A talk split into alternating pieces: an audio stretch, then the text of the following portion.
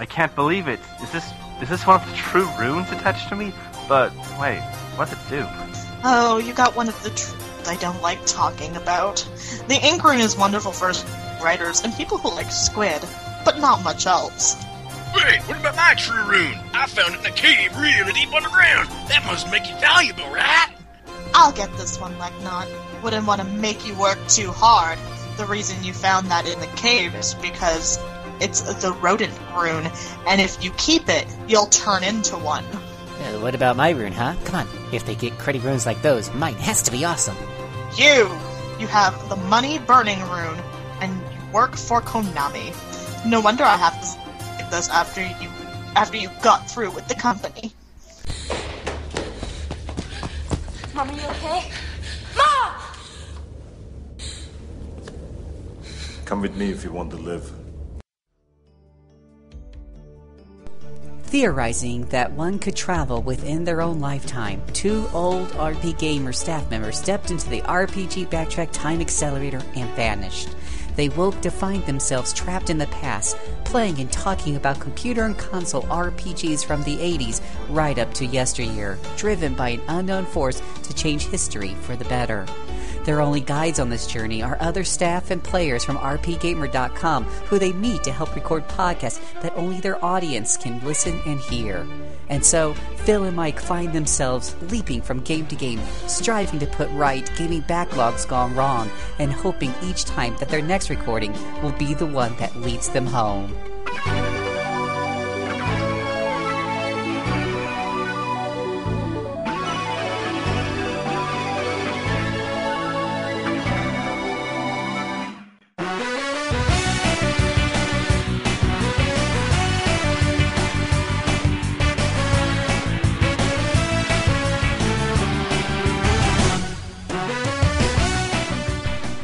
Welcome to the RPG Backtrack. Here are your hosts, Phil Willis and Mike Moehnke.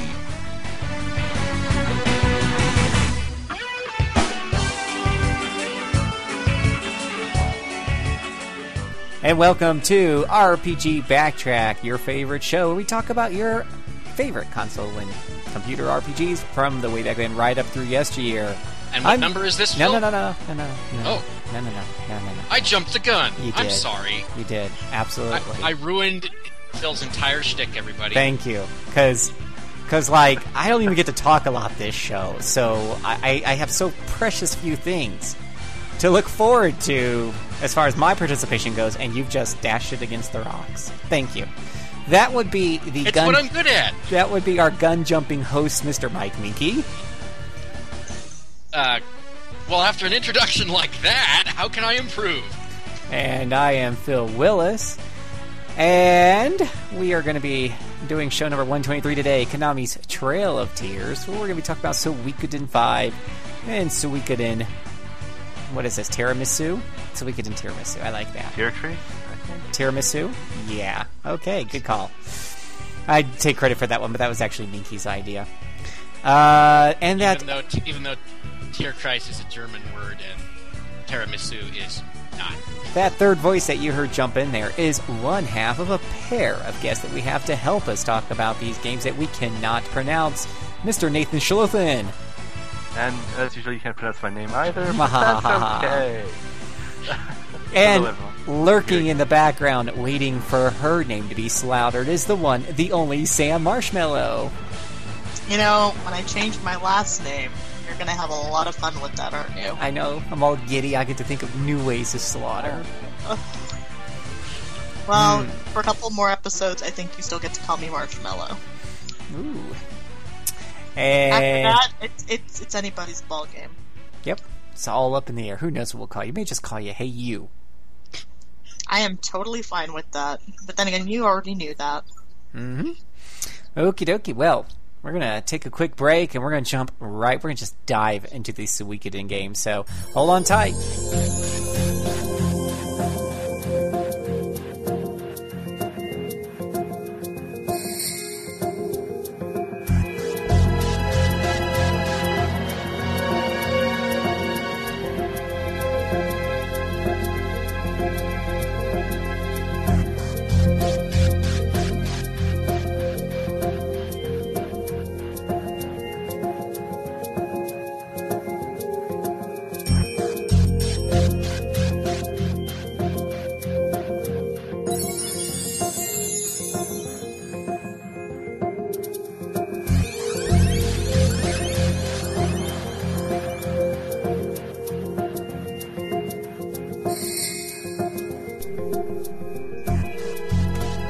Ready to hit the road with Suikoden 5. Suikoden 5 was developed by Konami and Hudson Soft, published by Konami.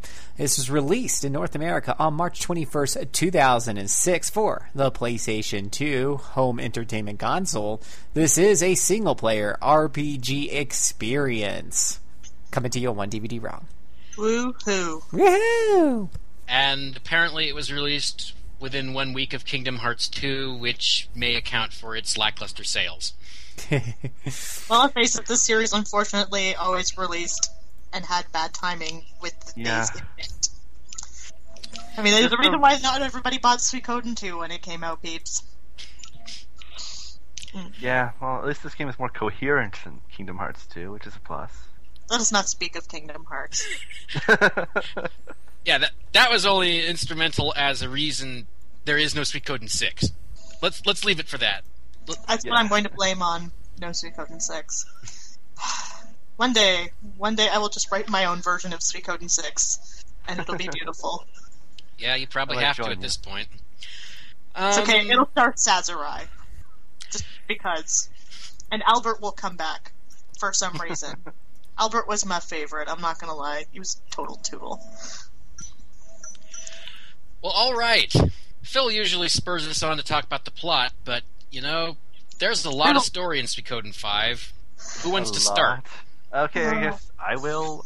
I, I, I like talking about stories, so I guess I will.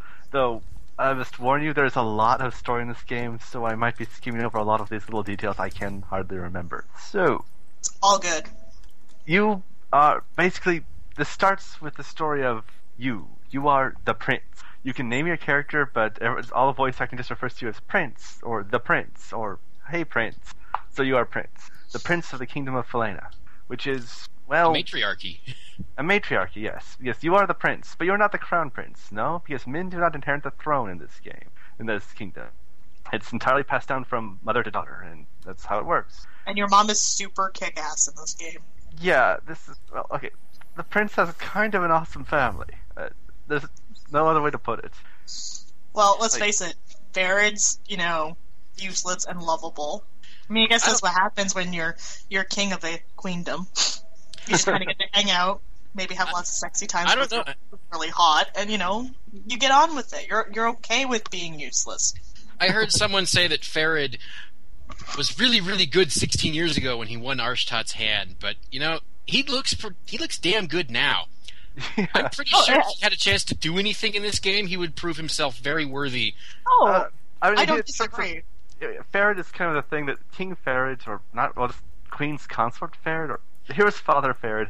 Captain of the Queen's Knights. Yes, that's a good. Uh, Captain of the Queen's Knights Ferid is, well, you know, we don't see him do a lot, but he's just generally awesome in everything he does. Completely. he's adorable. Like he is he is totally whipped. And that's kind of what makes him adorable because, you know, his wife could go on and be like, I am making a royal decision. He's just like, yes, dear. Whatever you something say, that, dear. He's also very diplomatic and capable, and you know, good father and all kinds of other things. So yeah, Yeah, and really, if you are the the husband of the queen in a matriarchy, it's probably for the best that you stay that you accept your status and not try for anything more. Otherwise, you're just going to end up hurting yourself. Not just that. I mean, his wife could burn him to a crisp with her sun rune. Let's face it.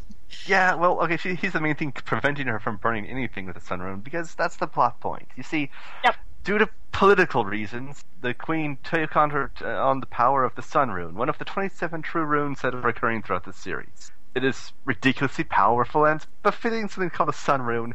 It's well, basically, the rune itself seems utterly full of itself and drives whoever wields it to become this horribly arrogant and completely tyrannical being. Now, Queen Arshtat, the hero's mother, is, you know, all around a very gentle, kind, considerate person and a great ruler, who is having the slight problem is he has these terrible bouts of, I guess, megalomania driven by the rune's influence. And the slight problem with the megalomania driven by the rune's influence, it leads to, well, it People leads dying. to nuclear annihilation of various locations. Because, you know, that's the power of the sun rune. Nuclear The sun rune annihilation. just goes, woo! I exploded you. You're done. And there is the lovely legend of thousands of years prior, before even the Sindar were here. The Sun Rune used its full power and uh, blasted this entire continent to a cinder, eliminating all life on it. Yeah. Which, which you know is far enough back that it's hard to prove. But given what we know about the Sun Rune, it doesn't seem unlikely. Yeah, I mean, the first thing we see of its effects is, you know, the very opening part of the game is the characters are off to a place called Lord Lake, which is, well, where the only place struck by the power of the Sun Rune. And all of its trees are withered and dead, everything is destroyed, and the entire lake it's named after is gone. Is completely vaporized. Though, admittedly, that lake does replenish when you eliminate the pesky dam that is blocking water flow. Yeah, the dam is blocking the water flow, but it's kind of implied that the water itself was completely gone in the first place when the it just wasn't able to get a chance Yeah. to be refilled. Still, yeah, it's in a bad strait. Caught in the political machinations of the two leading families of Falena. Yeah, basically for the longest time, the power in Falena is basically bouncing between two different families, the Barows and the Godwins. And yeah, basically up until the reign of Queen Arshtat, they basically held all the political power, but thanks to, you know, badass Captain the Queen's Knights Ferid, they've actually managed to the royal family's managed to reasserted some of its own power or away from them. Who, who but is there's still And can I- something clearly powerful. foreigner? He's a And, foreigner. and can I and can I throw it out there? The Godwins were some of the lamest characters in that freaking game. Oh my yeah, god! we're gonna get to that. Just they were so lame, and that you know it's funny like when we talk about the story because you get a sense like oh they're a big freaking deal, and it's like I don't know how many times I was just like Gizel, go home, you're boring.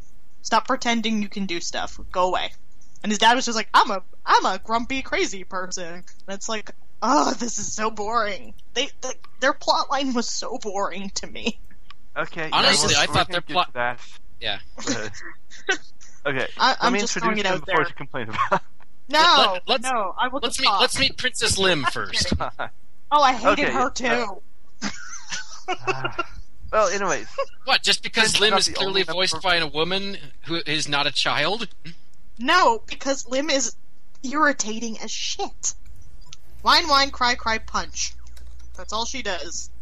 And you know what? What I am sick she- of whine, whine, cry, cry, punch. She's eight or nine. That's oh, as old as she I have possibly to marry. Gizel.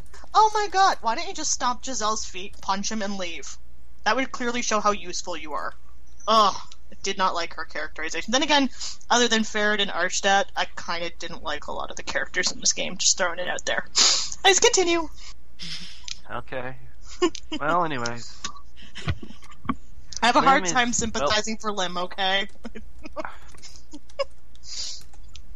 I'll shut up now. I remember being a child. I wasn't that confident in myself. okay. Anyways, getting back to it, Lym is the younger sister of the prince, the main hero, and uh, you're well, either she she's the based on a conversation choice in the very beginning of the game, either she's the adorable sister he's doted on his whole life, or he's the she's the kind of bratty sister he he's neglected his entire life. It's actually completely set up based off of one conversation choice. It's kind of interesting little thing. And I played neglectful, by the way. Maybe that's why I had a problem with her. maybe I mean she's you know they're very loving siblings if you pick that they're, they're actually been her her whole life, but um basically she's you know really young, but at the same time the whole political situation starts off with you know she's they're going to holding a giant grand tournament, a tradition of the kingdom, well queendom, for the sake of determining who is to be her well fiance, the person who will one day become the captain of the Queen's Knights when she becomes ruler. And you know, And naturally, a lot of people are. Mm-hmm. Well, this tournament can be participated in by people who fight by proxy. Yes. Yep. Typically, it's, traditionally, it's been always won by Godwin or Barows, who they never fight themselves. Always send in some powerful representative to fight on their behalf, and Usually a it slave. this- Anyways, they. Well, yeah. So basically, it starts off with everyone's off the tournament, and which just being held in the Godwin's territory, and there's a. Well, basically, the first chunk of this game takes quite a while, actually, as you meet, go around, you set up, uh, go, meet po- various political figures. There's, you know, the current leader of the House of Barows and his incredibly obnoxious son, who's just kind of gross Oh, he's to watch. and adorable. He's adorable and stupid. Oh my god. I liked his sister better. You're yeah, an and idiot. yeah, Euram Barows is uh, incredibly obnoxious. He's he is basically the narcissist of the game Maybe outside Yeah. of Gizel, but Gizel's a different kind of narcissist, and we'll and we'll get to that. Um, Yeah, But- and you know, the Godwins win. That's the thing. This is why I'm saying Uh. Gizel's kind of a boring character because he wins with ease. Whoopity flipping Well, do. they also they also win the sacred games thanks to um, cheating. well, well, yeah, that's what I mean. Boring. Ah, and then later the skip the plot parts. We don't even want to talk about it here. Am I wasting my time? Okay, keep going. Okay. Well, anyways, I'll just rush through the rest. There's a lot to get through since we just started, but yeah, basically, Godwins kind of cheat by disqualifying the uh, Barrow's competitor under false things, and then can also there's the whole thing of this other guy who's kind of a neutral party who has a chance of winning, but he's convinced to not really participate because of various well shenanigans. It's actually all kinds of interesting, but also you know all just the beginning part of the game. You don't see these characters again until the very end. So after all of this, it's decided that Gizel Godwin, who is well, he dresses like a Nazi or something, or at least maybe an early modern military guy. who- how about a the fashion? fashion in this game is all kinds of weird. it's got the very distinct style of the royal family, and the Euro- Barows and Godwin have their own very European look, and everyone else has their own thing. I'm rambling. Uh, so yeah, Godwin's and Barrow, the Godwins win. Things are a bit unstable. Uh, everyone gets back. They're a bit unhappy about the wedding. We try to do something, but you know, nothing much happens up until assassins attack the castle. So yeah, just out of nowhere, assassins smashing their way into the castle, and the hero is kind of desperately has to escape alongside some of the queen's knights, who are awesome characters, by the way. And Oh, and his aunt. Hmm. What do you say? And his aunt. Aunt Sialeeds. Yeah, and Sialeeds. Yes, I kind of forgot her, but there's Sialeeds, who is you know a constant companion who is actually the hero's aunt, the younger sister of Queen Arshtat, who she's basically incredibly lazy and kind of self-centered, but also kind of a good aunt. She's a nice aunt for the characters, even though she doesn't hate being called that. And she's part of the fun banter around the Queen Knights. So I just like the interactions of those characters. Particularly since you know they've got Georg Prime on their uh, side, the most badass character in the whole series. And this is him and his It's most true. He, useful he and makes things dead quickly. he does. He's just ridiculously overpowered, and he's part of your team from the very beginning of these early power, uh, chapters. However, they're forced to flee nonetheless by assassins because they're pretty hardcore assassins generally. And upon the, afterwards, you hear that during the assassination attempts, the hero's parents have died, and you know they're really awesome. So this is really sad. But it also to the slight problem that you know now there's a civil war growing because as the Godwins are basically behind the assassination attempt, and so the main the the prince and Heaven flee to the well, basically the only help they can get, which is the Barows, are the Godwins' rival, and they get ready to go to war. But the slight thing is that the Barows aren't really good people themselves. They No, it, it was very much a case of, well, we have nowhere else to turn, so we'll just have to hope that the Barows turn out to be not as bad as we think they could be. Yeah, which you know that's a slight bright upside that the the daughter of the Barows family, Luserina, is actually a really kind of nice person and really helpful and does a lot to help everyone out.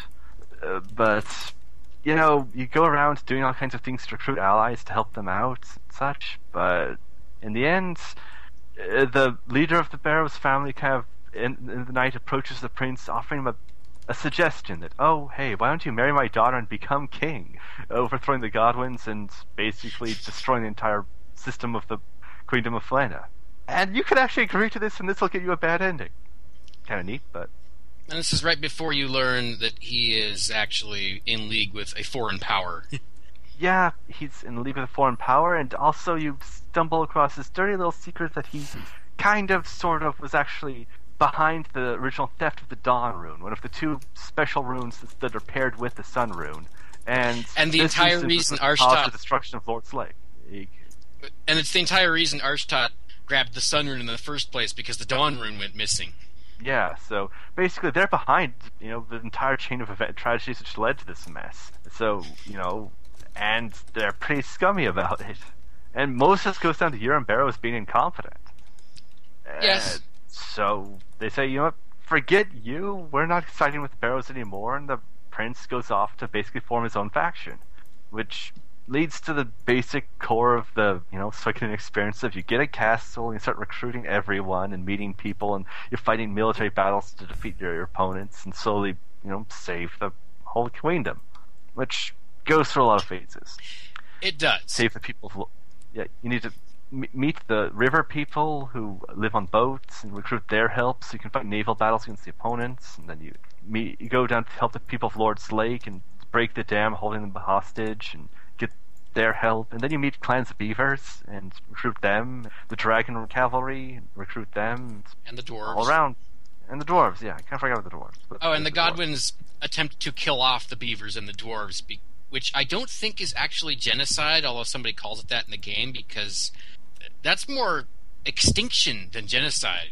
But Yeah, it's maybe still I don't know. It's It, it's still Well, incredibly bloodthirsty and dis- and horrible. yeah, this is kind of basic thing that you know the Godwins are kind of an odd villain because they're always doing the worst possible to choice. They're always gonna go. They always go for the most thing that'll make them the most unpopular, and it's kind of an odd thing that the basic subtext behind this game is the Godwins are trying to lose. They, I don't which know comes why. across kind of idiotic. It it, it is one of the unresolved plot points. Yeah, I'll just say it. The Godwins are actually the worst villains in the series. They're, they're They really- are. They they make Cray look like a saint, and Cray was a stupid villain. Throwing it out there. This is why this was actually one of my biggest issues with Suikoden Five is that the Godwins, they're as as villains, they're they're pretty stupid for the most part because a lot of their motives don't make a lot of sense, and even as you go through the game, you kind of sit there and go, "Well, what was the point of doing that?" And Yeah, I found that really frustrating because when you play the other the other games, especially one through three, a lot of the villains have a very clear motive. You understand exactly where they're coming from, where they're going. Um, and Gizel is just like he and his father. They're just like, eh, we just we're setting ourselves up to be unpopular for no apparent reason other than we just want to think- look like we're powerful. I think his And father was looks actually the main villain, but you see so little of him in the game that you really can't judge what the hell he was trying to do. And and that's the other Yeah. problematic part is you you don't really know what he's trying to do. And then you have Gizel sort of set up to be kind of like the other the other foil. And Gizel's plot point is just essentially I'm marrying Lym and eventually I will be a part of this family and Gizel's just not interesting. Like as part of the problem like he comes across just very blank slated, very dull, which is why I mean this is the, the this is kind of villain. and this is the thing it's this is where i have a little bit of sympathy for lim because she's going to be forced to marry this really boring guy who's got nothing going for him other than whoop-de-doo i'm rich. I mean if, if she would have been better off marrying urim truthfully which is not saying that that's much better. But it, it's funny but the, the motivation of the villains in this game is, is easily one of the weakest parts of this game and Well, what do you I mean, know about me, Gizel? essentially You know that he there's likes to do. He likes to move in behind the scenes and do lots of trickery. That's supposed to be half Uh, of it's not just that. He's kind of a sheep, which is even funnier in a lot of cases. He does basically what his dad tells him to do, and and that that sort of is problematic to making him out to be something bigger than he is. I mean, you look at Luca Blight, and let's face it, you can't pop Luca. Luca just did what he wanted and basically told his father to suck it every time his father opened his mouth. Here we have the reversal where the father's basically like, you're just to do what I say and you're to be okay with it. And even though Gizel's behind the scenes pulling some strings and whatnot, have the same sort of organic feel to it. This feels really forced and kind of contrived. And to be honest, like, I just found that part of the plot just not engaging or interesting in the slightest. Even though there's other parts of this game that are absolutely fantastically done. anyways, I'll kind of continue this by saying there's a slight other problem is that, you know, not only is the villains kind of weak, it sometimes feels like the main characters are almost a little too effective because there's a certain point where the characters never suffer a single setback. In the entire course of this game, the main characters don't lose once they actually get their army going. There's an entire point, a chapter of the game where, you know, the enemy is for the Godwins have forged an alliance with the people of Armes, which you know makes no sense based off the motivations of the Godwins to fight against Armes in the long run. But they, and so Well, you- you get know, some kind of Armes motivation that- invades, and that they were going to use the Sun Rune once they unlocked its power and knock Armes right back out of the country or something. But But you know what? yeah, they, I completely agree with Nathan. It, it it really doesn't make sense. Yeah, I'm giving you the all of the I mean- justification that the game gave me. Oh, I, I know. It's just again, Yeah. the game is really terrible at justifying itself. Well, okay. So, anyways, the problem with that is that you know, even if the armist invades and you can aids and supposedly beating your entire army, it's all according to plan, according to your tactician, who you know just predicts everything that move the enemy makes entirely. This isn't quite like Suikoden two or three, where you've got an extremely adept enemy tactician kind of matching with your own. No, your tactician's the best, and this is not disputed one bit in entire length of the game. Just listen to what she says every time, and you win, and that's it. And, I- and again, Lucretia this kind of pushes the, of some of the flaws of the Suikoden system a bit kind of to the breaking point. Just because you know normally there's a slight problem that you know it always feels like you're just always winning in these games. Even Suikoden two suffers from this a bit, and Well, this You one know what, just though? And. Nathan, I don't, I don't disagree with you at all. This, I think this is where, like, I openly admit, I, I am not huge on Suikoden Five, uh, mostly for a lot of the reasons you've actually touched upon. And one of the biggest issues with this game really does come from the fact that everybody is so damn perfect. And Lucretia is the best example of it. You cannot lose. Because she just predicts the answer. She knows everything, and it's it's very Mary Sue, and it's very frustrating because you're right. When you play Suikoden 2, you had Leon to match wits with. You know, you played Suikoden 1. Um, all the tacticians had motive, but they were still very human in nature. I don't find Lucretia very um, human in any way. Like Yeah, she she's just she's very robotic. Um, and then it doesn't help that she's got her two little idiots beside her who are just yes men, and I I could not stand them. They drove me absolutely crazy.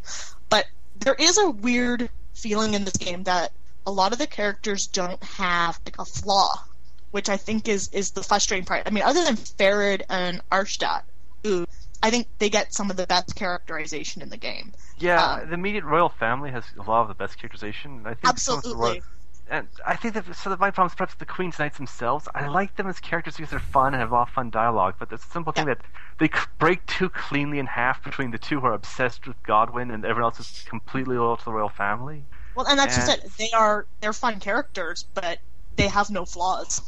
Again, yeah, it's the I suppose I problem can of understand the they're, they're they're kind of perfect. Especially Kyle. Like Kyle is a complete ladies' man, but he doesn't really have any flaws. It's just like he's quirky and he likes ladies. Leon is I I, mean, thing- am so obsessed with the prince. Oh my god. And I mean, the thing about Kyle-. The thing about Kyle is that early in the game they tell you, "Oh, you're a bot man who's basically owned by the Barows," and Yeah. you know people say this, but at no point in the game does he actually do anything to support the Barows. Well, which and is- the other thing is that could have been an interesting point they could have taken further with him because he's a bot man, you know. But he never like does it. They don't do anything with it, and that actually would have been a cool plot point to like kind of uncover a bit about. They don't go Mm-hmm. Mhm. anywhere with it. There's too the many. only thing he does is go back to his homeland, his hometown of Lelcar, and show you that yes, he is so notorious for womanizing that everyone recognizes him when you are supposed to be going incognito. boring. Like, I want. My biggest thing with this game is there's a lot to actually like about it. Um, like, there's a lot of really good story ideas. I think my frustration really comes from the fact that, like, four, um, they don't follow through on all of it. Um, yeah, you know, just, when Arshtat and, and Farrah die, oh my god, yes, my heartstrings, my heartstrings went because you know they're fabulous characters, and their death scene is done really beautifully. Oh, and that death scene does Yeah. not come until much later in the game. yeah. I mean, you You know hear the that they die long they before you see it. you know, and um, when you have a character like Siles, when you get to Siles' plot points, like again, those are fantastically done. But you know, when you're just doing like the oh my god, let's go to Raftfleet or oh my god, let's go here, the game kind of stalls for me personally. Like I Yeah. found it really, really slow going, like slower than four, and four is pretty damn slow. Like the hook is just not there in the same way.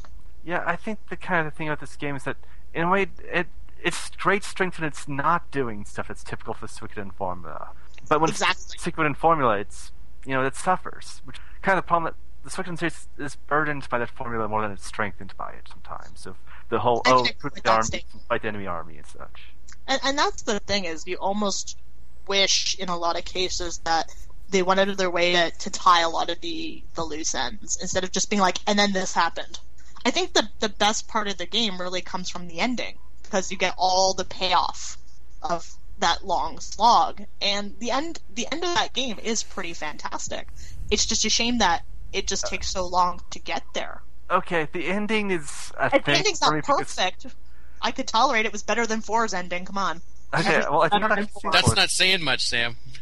I know. I'm just, I'm just saying. I Okay, don't the, think the the thing about okay, basically the ending of this game involves.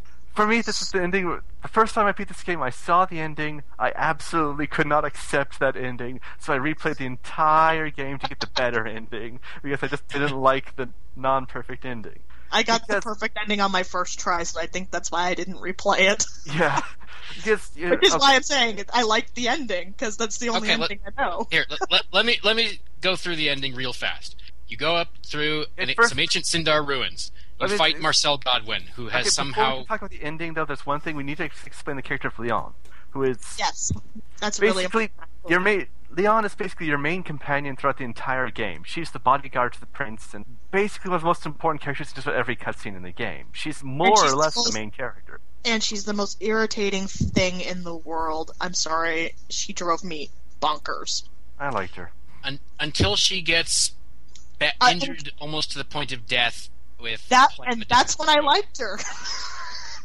and then she de- Sure. and then because she is stuck in a hospital bed barely alive she leaves your party for a while and you get Miakis for a while um, I liked her better.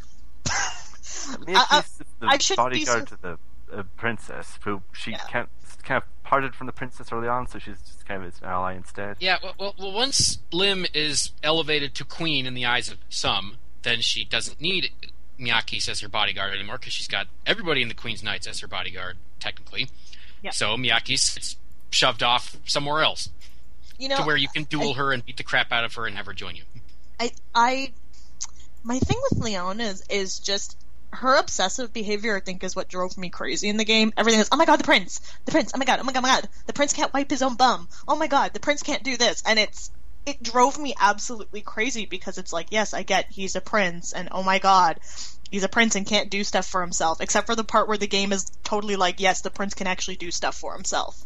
I And I think think- that that's that's I Leon's that- own personality and flaw more than a statement of the prince himself. Uh, It, she's actually one of the more interesting characters because of her backstory. That you know, she's actually a murderous assa- trained as a Oh, murderous I- assassin who was saved I- by Ferid and such. See, I, I don't have a problem with her backstory. I actually thought her backstory was interesting, but her characterization is absolutely horrendous. I Okay, I love the whole assassination thing. I thought that was fabulous. The whole oh my god, the prince can't wipe his own bum drove me abs ballistic because it's like that is not characterizing.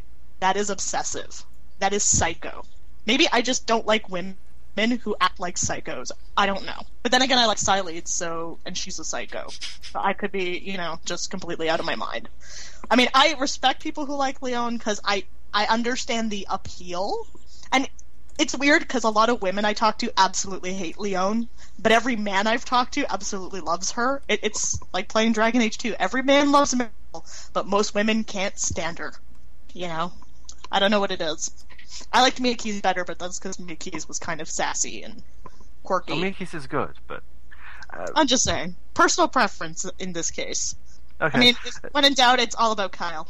So I actually found Kyle to be pretty boring, but it's all about Georg. Really, Georg really is the best. the yeah, bunch. this is you know his best like game. let, let's from- let's just throw it out there. No contest of all the knights. Georg is the best. Georg has the best yeah. characterization, best story, best everything. Most Screw all the other the characters. exactly, most maybe, powerful. maybe that's why you don't see a whole lot of him he's usually off running errands Yeah, he's usually too busy doing other stuff to actually help you, but you know he's still incredibly badass. And you know what? When you got to use him, you used him.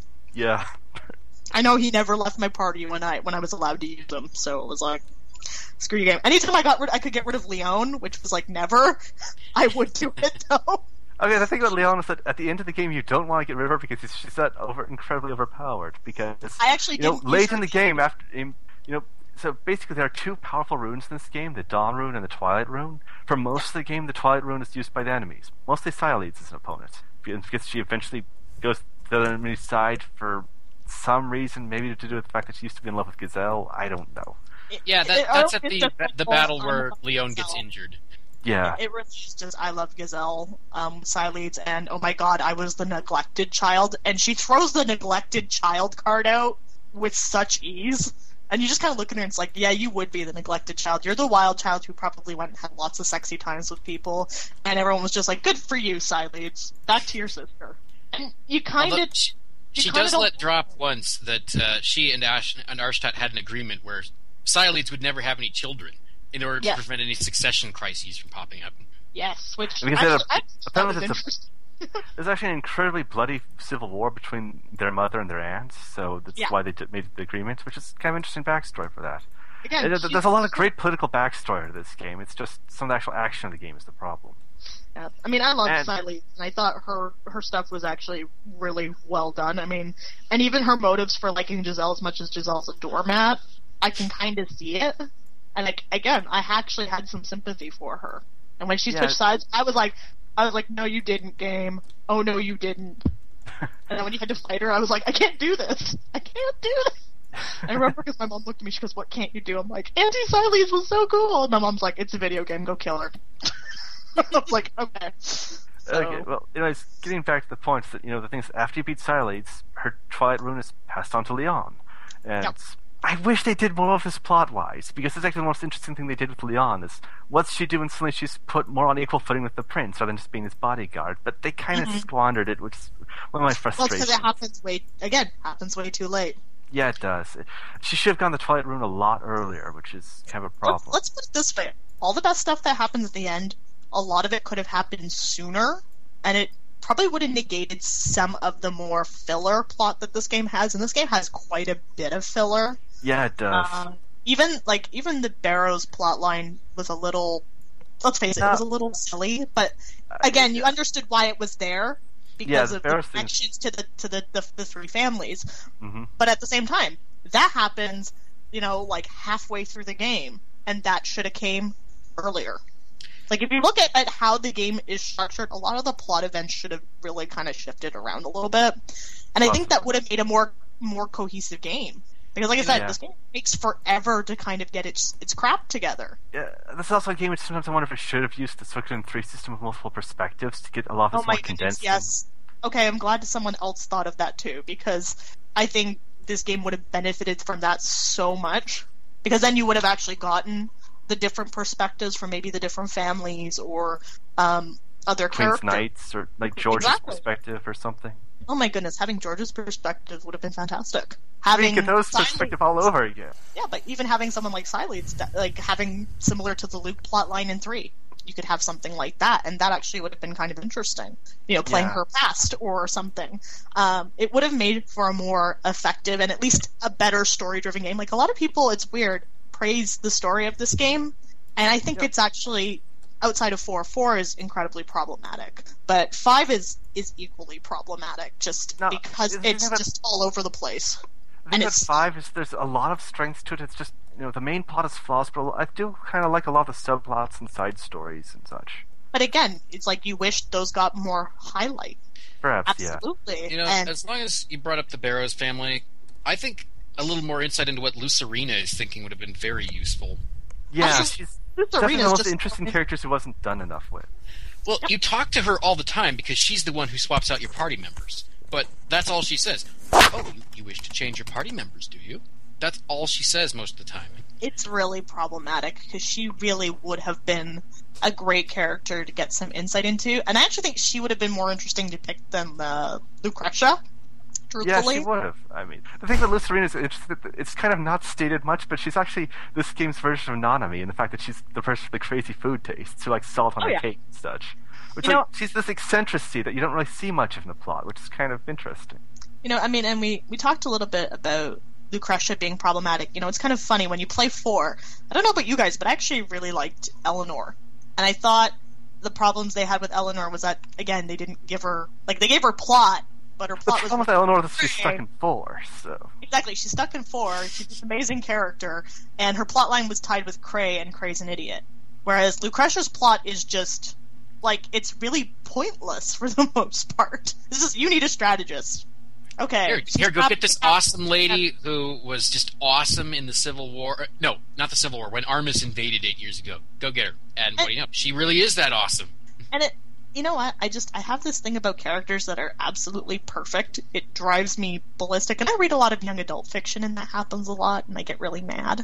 Um, but that's the thing. It's like everybody in this game comes across a bit too perfect. And I think, like I said, I think that that's just really my problem with it, with the characters, anyways. But Luserina, like, I kind of love her because she actually gives you a little bit of insight into Euram as well. You know, she understands that he's an idiot, but she actually is very sympathetic to him, which I actually really liked because Euram Yeah, is what- a really Euram's questionable character. that he Euram's was not interest- supposed to be groomed for the next male leadership. It was his brother who got killed in the Civil War by an assassin. Oh, Which and is ever since then, the, the brother who was most assuredly not suited for this role has been groomed by his father Salum. Who Salum is really, really big. Let's let's just face it. This guy. guy needs to ta- needs to have a diet. Also, Sal has questionable taste because he built an entire village around avant-garde art that is the most hideous thing ever created. With one of the most irritating theme songs ever. I'm Yes, telling you straight up there, he's Millage. He's Millage Oppenheimer in another form. Pretty much. Yeah.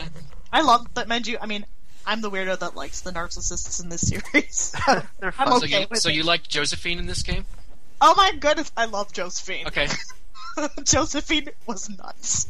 She My was name pompous is Josephine. and hilarious. I loved her. Oh my god, and Jean, Jean wore nothing in this game. Like, And her hair sudden, her hair became the color of cotton candy all of a sudden. I don't remember that. I like, I just couldn't believe it. I'm like, what happened here? Jean went from having clothes in one to no clothes in five, and she's such a pervert in this game. Like more so than the other ones. Teehee. Because she really like tries to put it out there that she wants to do the prince, and it's like, whoa, whoa, lady, like back it up there. And you can just see like when like you have her and Leon in a conversation, Leon gets so mad about it, and Jean's just like, girl, like I got this in the bag, and and I thought that was so funny actually, but I just Jean needs to put some clothes on. That would be nice. Because I'm sorry, but doing magic means you should at least have some clothes to protect yourself from other things. But Obviously, the heels are enough. you know, what? We all know That and Jean. those, those, and those funky bustles that she wears. Okay, She's can- she's a questionable character. Before we got back to Jean, I want to mention one more thing. Euram is that he's actually an Oh, interesting character, partially because you know when you he's actually a recruitable character. He's obnoxious. He's Yes. terrible. He's optionally recruitable. He actually shares a star slot with someone else who's actually related to Jean's story somehow. But Yeah. you know, if you okay. Before we recruit him, you have to. There's one mandatory point where you see that yes, he was trying to sully the prince's name by having a bandit who looked like the prince go around and rob people. And there are two character recruitments where you see Euram also being a complete jerk. You know, trying to su- foist off a, a cursed book on the prince, and then and it's enough trying trying to to- recruit the Maximilian Knights to murder him, Yeah. yeah, which is actually a kind of really cool scene in its own right. I think I really like the Knights. Well, let's face it. Actually, just having that sort of name drop of the Maximilian Knights was just exciting enough as is. Like I love them, always have. Max was adorable. Fred was just perfect in every way. Um, in that he was completely ridiculous. But I, I squealed at that part. I'm not gonna lie. I was just like, oh my god, it's the Maximilian Knights. Um, Isabel was cool. Isabel was fantastic. I love her. I put her in my party a few times, and what do you know? She killed things, but good. Yeah, no, uh, and what? Actually, um, one character I really loved in this game was um Oboro, the De- Oboro Detective Agency with uh, Shigure and Sagiri and, and Fuyo. I friggin' love that group. I just thought they were fantastic, and they're they're The they're a bit of flop always with good. the uh, they're not Richmond. Okay, no one will ever be Richmond or Kidd. I I love Kidd. I think I'm the minority that liked Kidd in three, but I like their little bit of attachment to the uh, the Euram plot line too, and that's how you kind of get them. So I forgot to do that early on, so I had to keep going in back and asking Oboro to join repeatedly, and he finally did. But if you don't do it early on, then you have a very narrow window to make sure he joins you. I, Yeah, I did this it is- right away. This is probably why I should mention this, but this is the most defining things game that I think of all the Suican games, this is the hardest to recruit everyone by far. Um, yeah, it's there, there are tough. some really narrow windows. I mean, I yeah, did get everybody in my in my one playthrough. I did. yeah, it took a lot of so work, but there's a lot of ways to mess it up. I mean, there's one character who's kind of a funny character in his own right. The it's a guy who feels so wronged by the Godwins, of this ancient history of Oh, his Egbert. family. He just, Edgar, yeah, yeah. He just, he just goes ballistic and he goes these giant rants. And in order to recruit him, you have to listen to his rant. If you actually skip through his dialogue, he won't join you. Yep, because But then you you want him him. to join you because he gets you more money. and he's in your entourage, which means that you don't have to sacrifice a combat character for him. He can just sit there and help you gain extra money, and boy, do you want it in this game. Yeah, money is always good. Uh, there's a lot of. I mean, I missed a lot of characters from my first playthrough because I just played through without, you know, a guide or anything. So, I mean, Um, I think I only had to was- guide two people in this game. Everyone else was dumb luck, I think, on my part. Yeah, there's, a, there's a lot that are pretty obscure, which involves bringing this very particular character to this particular place that you might not otherwise think Yeah. to do, and so forth. And there's a you know a lot of that in this game, and generally. Almost every one of these characters has a small sub story or a fair amount of interesting thing required to acquire, recruit them, and it's very different than say one or four, in which you just talk to a person and they join you, like for half For the people. most part, yeah. Well, yeah, the the lady And Erish you mentioned who can who you can recruit instead of Euram. Getting her requires that you have Jean, that you go to the place where you went to get Jean, which is a dungeon inside of a dungeon, and then you go with Erish into the dungeon inside of a dungeon inside of a dungeon, and go down three floors and kill a boss. Yeah, I didn't do that. I picked Euram. Yeah, I've seen both. They're both kind of interesting for different things, but Well, Erish is she talks elliptically, of course. Any friend of Jean will talk elliptically yeah, about how she's not sure how much help she can be to you in this form, and that Mhm. she's apparently some kind of eternal presence, which makes sense if she knows Jean. And she she's dressed like she just walked out of the Arabian desert, which is like Yep. no one else dresses in all of Suikoden, which probably means there was another hook that could have been used for Suikoden six, and we'll never see it. yeah. This I like the pretty good beaver people. Yeah, I the like them beavers are better than the duck. I like them better than the duck people. Yeah, there's actually a lot of different hooks in this game that they did a lot to establish an entire southern continent, which is a completely new realm for the series, which is thought it lost was in a western which could have been used for their future games. They never did, got around to it. Well, they Nope. mentioned some country called uh, Zandel, something like that, which is where Yes. Nor- Norma and Ernst are from. Norma, the she's the cute little girl who likes to ride on Ernst, who is a tiger, unless he, you use his rune, and then he becomes the game breaker because his rune you can use it to stun everything, Yeah, he's a beast guaranteed. That- Every boss will fall to this rune as long as he has charges for it. That's ridiculous. Can But I throw know- it out here and, and say that the tricksters were crap in this game? I absolutely hated the tricksters in this game. I thought they were like the worst group of of characters.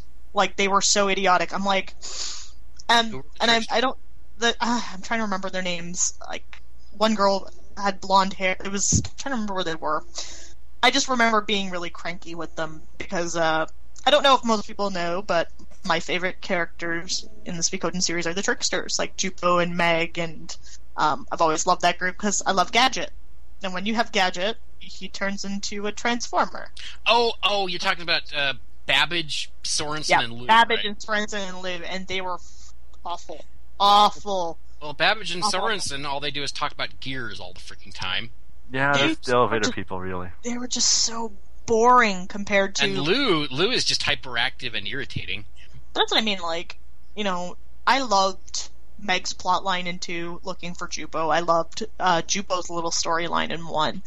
They were actually very interesting. I liked Rita. Rita gave you Rita Pawn. Uh, if you didn't suck at Rita Pawn, it was a fun game. If you sucked at Rita Pawn, it was awful because she's a cheater.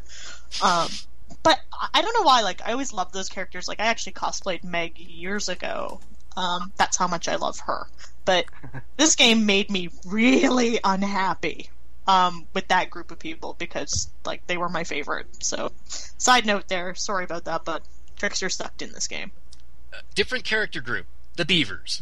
Love them. They were fantastic. Beavers are broken. They are so. In in army battles, yes, that Beaver Gnaw attack will just sink anything. Well, let, us put it this way: there's a lot of broken things about Five. if Well, it's not as- the Beast I- I have to get this out the there. Beavers. The leader of the Beavers, Fuwala Fuwalu. He sounds exactly like the Beaver in Lady and the Tramp. What's that, Sonny?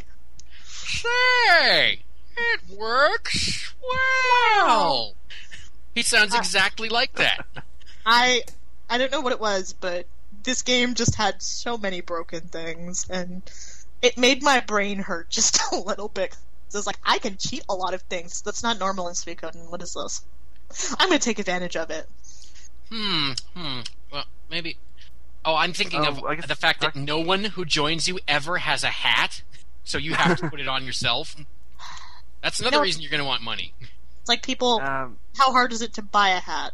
Honestly, okay, talking about other things, uh, talking about other characters, like you know, cooks are kind of interesting things. It's a throwback to two, which is kind of neat, which is yes, kind of that sad in the sh- interesting. the, the a girl who's uh, the one of the cooks. You, well, actually, I think both the cook characters, but there's the others are people from the Hai Yo subplot in two, including the girl who's tragically killed in the backstory of the Hai Yo subplot. She Yeah. joins in this one. Uh, Also, those two had freaky eyebrows. They looked like yin yang symbols. they were a little extreme. Well, and you got to remember the um, Bernadette and her father Scold. They're from uh, Island Nations. Island Nations and four. I Yeah, liked which- Bernadette. Bernadette held Oh, her love own, and she was cool. I actually used Bernie at the end of my game because she's she was actually a really good character to have in the end game. She pretty much joins you because her father Tells her some to. kind of mind game on her. Yeah, the thing about that is that you know the game. The very thing is that she's actually the thing is that they they never quite outright say, but it's very very strongly implied is that Ferid is actually her direct relative. So if, Yeah. if a man of island nations and such. So. Well, she did say that she grew up with five older brothers. hmm Not like she named any names, but if you grow Yeah. up like that, especially with the with the dad she's got, you're going to have an interesting family story. And her other, the other two island nations people you can get to join you, Yar and uh, what's her face, Nellis, something like that. The lady with the very interesting hat. yes. Nathan, you remember? th- They actually have to deal with the rune, Room cannon. cannon. Boy. Yes. And oh, and before this subplot even starts, somebody on the docks of the town just flat out tells you, uh, you know, these those rune can- rune cannons that we've been using as our one means of keeping independent for all these decades. Uh, we actually don't have any ammo for them. We ran out years ago. I hope you don't tell anybody that. That's probably important. Also, Lorelai's back. She is, and she introduces herself by making you fight a duel. Mean like that. and Kelly is back, as obnoxious as ever. Always know is, man. He looks cool though. Yeah, the thing is that you know he always had this distinct have- difference. That, oh, that's his clothes from his homeland. But now you are in his homeland, and he's those clothes don't make any more sense now than they did then. So, No, and I actually had him in my party for a little while at the end, and he, I don't know if he automatically does this otherwise, but he does contribute a few things because he was with the Godwins when that secret Sindar ruin up in the icy mountains was excavated, so he contributes a few things there. Hmm, That's actually I didn't cool. I don't think I had him. Then I mean, hmm, But cool. even though it's you don't get him until pretty late, and he's kind of annoying to get, he definitely holds his own. Oh, he's he's he's a powerful character. Like no questions asked. And Lorelai's actually a pretty good character in this game. Like she's actually worth taking the time to level up. Which is good because you have to take her along some of the time. Yeah. Along with Zweig, who is he's okay. Heh. yeah, and this game Um, also has all the random stuff like just a couple elves who show up just cause. Um, Why not? Well, you've got you've got your great aunt Has no second cousin, I guess, Haswar, who doesn't really do anything, but she's just such a nice relative, and you know you don't have many relatives left, so you're kind of glad to have her. And she's got her elf companion Isato, who uh, I don't think it's ever explained exactly why he's so attached to her, but he is. And his elf friend Urda is really attached to trying to drag him back, and after trying them out, Isato and Urda were really good to have in my fi- in my battle party, so I don't mind that. I don't think I use them. Well, Urda is super fast, and she she has that whatever that skill is, barrage, I think, to let her just hit Maybe I- more than one enemy at a time. I might have used her at the beginning, and then I think I might have replaced her later on. Her whole personality is I hate humans, humans are evil, but Isato is with the humans, and I want him, so I'm gonna stick around just cuz. so you know, let's look at an elf. Yeah. We could go on forever about the characters in this game. Yeah, there's so many. There's, again, there's so many, and again, they're not perfect by any stretch of the imagination, but they're they're pretty good, and I would say most of them are pretty memorable in some ways. So, Yeah, the, they put a lot of effort into making sure at least every one of them had something. So you know, Well, 108 of considering them, the you're e- bound to like some. So not just that the effort they make you go to get them, you kind of yeah, don't have a choice really. yeah. This If is you like it you or know, you don't. This is a long game. and I put it took me 90 hours for both of my playthrough. Uh, a mine that's was recruiting characters. sixty-ish, and that was getting everybody. Yeah, for me, probably that's probably a good 20 hours spent just manipulating storage, but to move our equipment around. Yeah, it, you're really going to be glad when you get access to Chuck, who runs your storage, because otherwise you just go, wait, I've been gathering items and I run up against an item limit. That's very, very cruel of you, game. I ran into that. You know, I think we're supposed to talk about the ending at some point. We kind of got lost track of that. But because Uh, again, okay, there's, there's so much, and there's Oh, and different endings. and incidentally, for the ending, you need to have three separate parties going at it simultaneously, which is not as like good as Final. Fantasy VI, but it. Anybody who takes inspiration from Final Fantasy VI has to be doing something right. No, I'm sorry, Suikoden 2 still did that better too. Yeah. Sorry. Like it's like five you you tried to be two in that moment and you know what? You sucked at it. You sucked at it so hard because let's face it, Luca was memorable because Luca just wouldn't go down. This was just like, oh my god, we need all the parties to kill it. because because the Godwins apparently set up this entire ruin system to operate based on a bunch of switches that interlocking parties have to swi- have to hit. and again, can I throw it there? Was not a fan. I thought that was pretty dumb, not gonna lie. Yeah, but well, at least you know you get to destroy everything with ridiculous power. Of the fact that you know runes have combination attacks, makes them You're adorable right trying to defend it a little bit here, and you don't even sound convinced. Huh? What? Hey, come on! don't- I'm just gonna. You haven't even heard my point yet. Come on. I was gonna say, but you don't even sound convinced of yourself, which I think is adorable. Go on. I'm sorry. Okay, I'm just saying it's fun to rampage through this dungeon because you know you can destroy everything with the ridiculous power of the Dawn Twilight Rune combination ability. Which is Which is overpowered. yes, it's a, Like it's Act- Every- Actually, you can't because the prince and Leon have to be in separate parties. Ah, I forgot that. Okay, everything up to this point, and for the final battle, you get to do this. exactly, and it's overpowered and ridiculous and awesome, and then it's fine. Yeah, it's like you know, combine part's the fine. Dawn Rune, which is, the Dawn Rune's one of my favorite runes for the main characters in, in the entire series because you know it's a great healing rune. That's nice and helpful. It's like two straight healing rune, except a little less broken. Oh my god, the, the bright shield rune was so broken. Yeah, it's, a, it's So- like a so balanced version of the Bright Shield rune. It's kind of cool. And then on top of that, you've got combined with that, you've got the Twilight rune, which is a great attack rune, and combine them, you get attack. You get four different tiers of moves to heal the entire party and hurt the entire enemy party, and it's ridiculously cheap and ridiculously overpowered. It's really fun. Yes, it is. Uh, okay, uh, here let me let me go through the events real fast so that we know what what we're talking about. Godwin tells you you go through a quick tete-a-tete about uh, well, how do you know? How do I know that your way is right? And then he manifests a thing out of the sun rune with two helpers that you have to kill, and then when you do it, apparently he died too. But Yeah, he basically absorbs himself into the rune or something. It's kind of weird and surreal.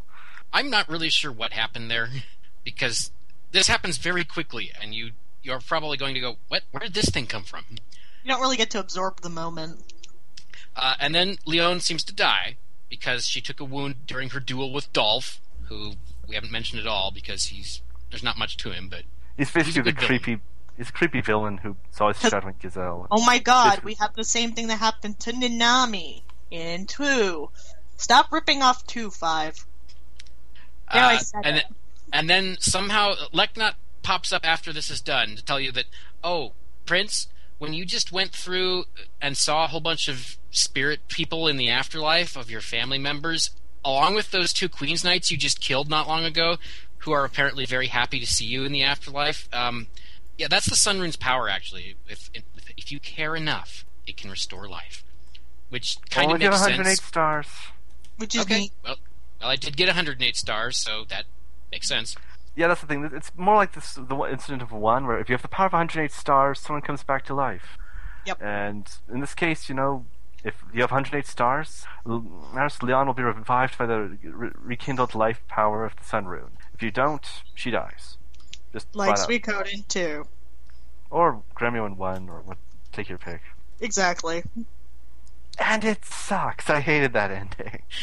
It's like Oh, you know, no, just- it's- Leon it's- just died out of nowhere. It didn't feel right. I just hated it.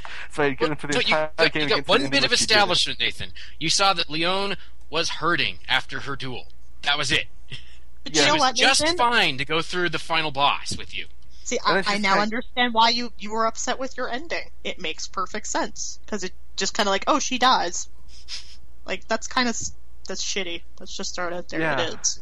Like it's not convincing in any way. So Yeah, it's no wonder it- why just- you went back and were like, I need to fix this.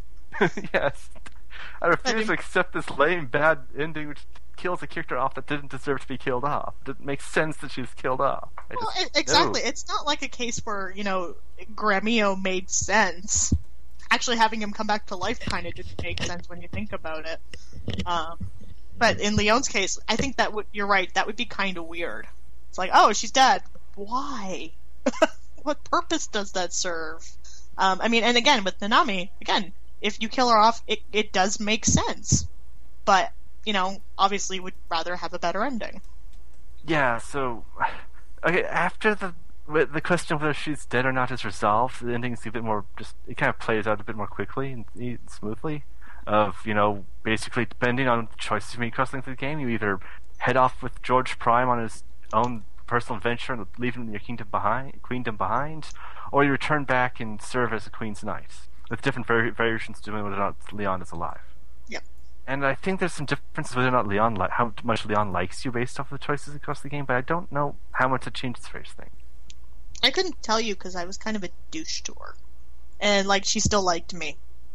So Yeah, that's the thing. There's actually Lyon will like the prince regardless, but there's certain events that happen only if you, you do enough things to actually that she appreciates for. And I, I'm not sure sure what those are because I think I failed because I suck at games. Yeah. don't be self-deprecating. I'm sure it's fine. But you know what? We've talked a lot about the characters. We haven't really talked about the battle system, but the battle system actually goes back to, um, you know, Suikoden one and two. One and two. Yeah, it's basically an improved version of one and two. I look for me, the battle system is best in three, even with the flaw of the partner system. And so anything that doesn't, which fails to be that, I'm kind of disappointed with. But this is probably the best ones that isn't three, battle system wise. Absolutely. You got all kinds of crazy formations you can put the characters in, shift different effects of either putting all the things so rather than just the two lines from one and two, you can like put them all in an arrow formation, so only the, fir- the one person is in the front row and taking all the brunt of the enemy attacks, or you can spread them out in more of a circle and focus on magic attacks and stuff like that. And Oh, and it was a lot of fantastic. strategies you can build. And you know what? The And it, special- it was actually, it's actually worth using them too. Yeah, it's really The important to build your formations right. The game actually encourages it, which I think is great because you know how there's some games where it's like, oh, we give you a formation system, but you don't really have to use it. This game actually really encourages it, which I, I appreciate it because I actually use them quite a bit. Yeah, it's also valuable since you know, unlike other games, it's not a set number of like, oh, you, you have three short range weapon users. In this game, you can have like five short range weapon users and have it work thanks to formations. So Absolutely. it lets you use more versatile parties and such. Which, Not just yeah, that, it's really you- awesome. You didn't feel limited in any way, which was really nice.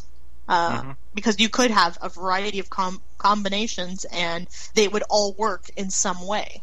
As long as you format it, like use the right formation, you could do anything you wanted. The sky was kind of the limit, which, you know, was kind of nice compared to some of the other ones where it was very set in the ways of, hey, you have a short range character, you better put them in the front, unless their name is Luc, then he's got to sit in the back. no, nobody likes Luc enough, he has to sit in the back. I never used him unless I had to in three. I'm just purposely a jerk to Luc because again, another You know character. I think We he's never- just overhyped. We never mentioned Zerase, did we? no, she's, Nobody cares about Zerase. She's just Seriously, there. no, Zerase's kind of interesting. In fact, they present her as the new keeper of the tablet, who's I think begrudgingly working for Leknaat. Well, uh, but let's- she's inter- Let's face it, people. Leknaat's the real villain of this entire series. always has been, always will be. Because let's face it, she says everybody's destinies, everybody's destinies is sad. She laughs about it. You know, I would be pretty pissy having to work for her. She's kind of a crappy person. Unless your name is Luc, Luc loves her like until you get to three, and then you're just like, whoa, dude. totally understand your pain. I'm sorry you got fired. Um, but rage is not the answer. But, you know, that's always been my theory. Oh, and, and Leknaat herself does not show up until more than halfway through this game. for Yeah, some it reason. takes a while for the whole tablet thing to get going. Because this game has weird pacing. I'll This game has horrible pacing. It is slow and all over the map, and oh my god, it makes me cry. The music's really good, though. The introduction, I think, is the worst just because it makes you go through every time someone joins or leaves your party, you have to go through it one at a time with that Mhm. slow text crawl. Lyon has joined the party. Lymsleia has joined the party. Miakis has joined the party. Thank you so much. I couldn't have figured that out in my own game. Yeah. Also, what was I? What was I thinking? Uh, of? Darn it. Zerase. Zerase may not be much of a character, but uh, she's really strong in battle. Yeah, she possesses the star rune, which is, you know, an interesting thing because it, for me it's kind of reappraises my entire theories about how the true runes work, and particularly how previous ones, like the moon rune, actually function. But it's basically a rune equivalent to this dawn rune and the uh, twilight rune, in that it's kind of a it's much more powerful than normal rune, but still kind of subservient to another one. And, and it's, just basically equivalent for to this twilight rune for, for or the night rune, and it's you know she's got a very powerful rune. Is not afraid to use it, and this is a very powerful spellcaster. This is Yeah. true. And I fitted her with a magic absorb rune on her right hand. Makes her pretty self sustaining. Yeah, there's a lot of ways to break people with good runes. But you can't break Vicky in this game because she's got that blinking rune stuck on her right, on her right hand, so you can't give her a magic absorb. Goo. Yeah, Vicky's still always powerful though. Yeah, even And even funny. the second spell of her blinking rune, where it just teleports a bunch of crap in to fall on the enemies, that's pretty strong. And she's always amusing considering this is a game where she interrupts like, wait, Falena, didn't that kingdom die off like hundreds of years ago? Or it was opening comment. It's like she doesn't know when or where she is at all. That pretty much fits with every other time she's appeared in the series. I think. Yep. Poor poor Vicky just bounces from time to time with no control really. That's what it says at the end of every game. That right after you were done, right after the victory celebration, Vicky sneezed and bam, she's gone. Poor Vicky. I'm still convinced she's the only character actually going between like, each game, you know, as the num- numerically rather than chronologically. That'd fit. Who knows what Jean's deal is? Yeah, I don't even want to bother. Uh, still, Let's not go there. yeah. Because you know what? It's probably questionable. Yeah. Still, gameplay wise, we talked about the battle system is, you know, straight Suiken, both cool formation system and, you know, more runes. Uh, not as good as 3, but nothing is. I disagree, but we don't need to go there. Yeah, that's probably a debate to be held some other time, maybe. Yeah, didn't didn't we have that debate when we talked about three? We did, and I disagreed the last time. Not that I, I Well, uh, don't hate, and remember, I don't hate Reed's battle system at all. I actually think it's really interesting, but it's not my Could I don't without the partner system, but, you know, there's a lot of cool stuff, too. Um, but uh, the th- from three to four to five, we keep the idea of having characters who don't participate in the battle directly, but just sit there on the sidelines and help you out. And now you can have up to four of them, That's really useful. or you instead of four people who have only out of bat uh, ancillary effects, you could have extra people to switch into the fight if you want. And you know, Woohoo! it's it's really handy during those cases when the game says, "Here are these characters. You are going to take them with you right now." And you're going, oh Could have man. or not. Like when Lucretia comes along with her two buddy buddies, uh, Lele and Sias, I think are their names, and yep, you have to take them. Um, lose everybody? No, we're moving- here. Okay. we've moving. Let's see here. The dual system is, you know, a dual system. It's the like- same. I No, no, like it's timed version. now. That's Well, other than that, and you know what? That was a stupid addition. Well, the timing is very generous, assuming you're good at listening to what they say and gauging Ah. the next move. I just don't think adding a time system did anything for it. Like, it was really a pointless ad. yeah. It's in terms of even the interface and everything. I just I don't really like the. I, don't wasn't really like fond of duels in this one either. I mean, there's there, you know, the motion capture isn't very good in them, and that's, they're not very well choreographed, and they're all flash, and there's no real mechanical substance to them other than Well, the, the prince kind of looks weird too. Like he just kind of looks like lopsided and like almost like a puppet on the strings. Like it looked really weird. at the time. I found it hilarious that during the credits there were multiple motion capture people credited, and I honestly couldn't have told you based on the animations that, yep, those sure were real people put in there. yeah, it just wasn't the best No, it- it was- direction. Well, let's let's let's call it honestly. It was pretty fugly. Okay, it was. Yeah, it's like you know, I want to be as nice as I can by saying that in the few segments with voices, there aren't very many of them, it looks okay for an early PS2 game. There, You I've know, I don't as nice as I remember. can. I don't remember truthfully. I remember being the voice acting that did exist being okay, yeah, the voice acting like nothing fine. special, but like not detrimental either. Like time and eternity. Um, I but yeah, you, you unlock several voice options later in the game with uh, what's her face Rania, the sister of one of the dragon cavalry, and just for the heck of it, I briefly tried the prince with a baby voice. That was one of the stupidest things I've ever done. weird. Weirder that the game actually gives you that option. Here, have your hero sound like a baby in the cradle. Weirded out. Weirded out. No, thank you. Mission accomplished. It's Also- like giving zombie voices in Saints Row 4.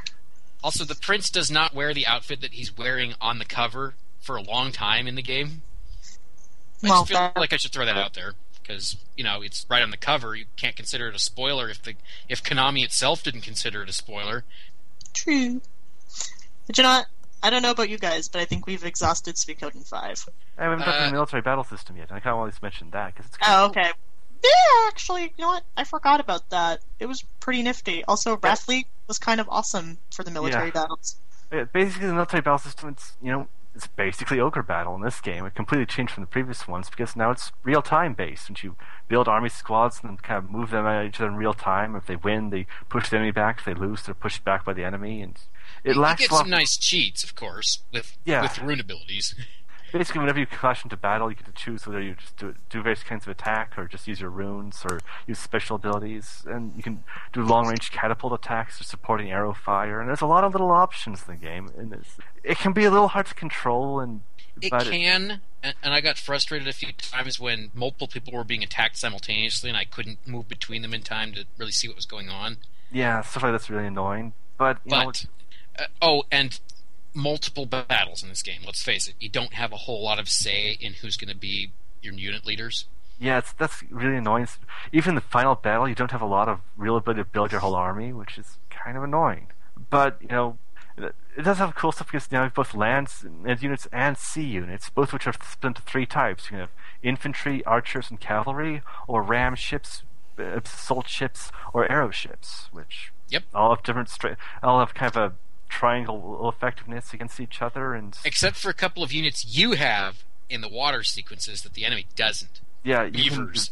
beavers and dragon cavalry, which basically Beat destroy everything. everything. in the water. And then they can come up on land. You probably don't want to put the beavers on land because they're beavers. They're not that great on land. Yeah, dragon cavalry is okay on land, but they destroy everything on the water. It's true. And at, I gotta say, I got really into those military battles in this game. They're pretty fun. Yeah, they're uh, they're probably one of the best military battle uh, systems in the entire series. Was really I can agree with that.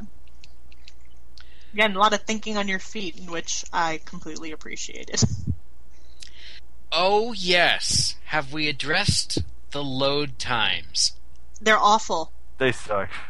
Like four, they suck. They suck a lot. I appreciate that Konami, when you have certain people in your party, will use their what their uh, their early Suikoden sprite would have been as an image for your load screen. But I would have appreciated a lot more not having the load screen at all. And why would they do that?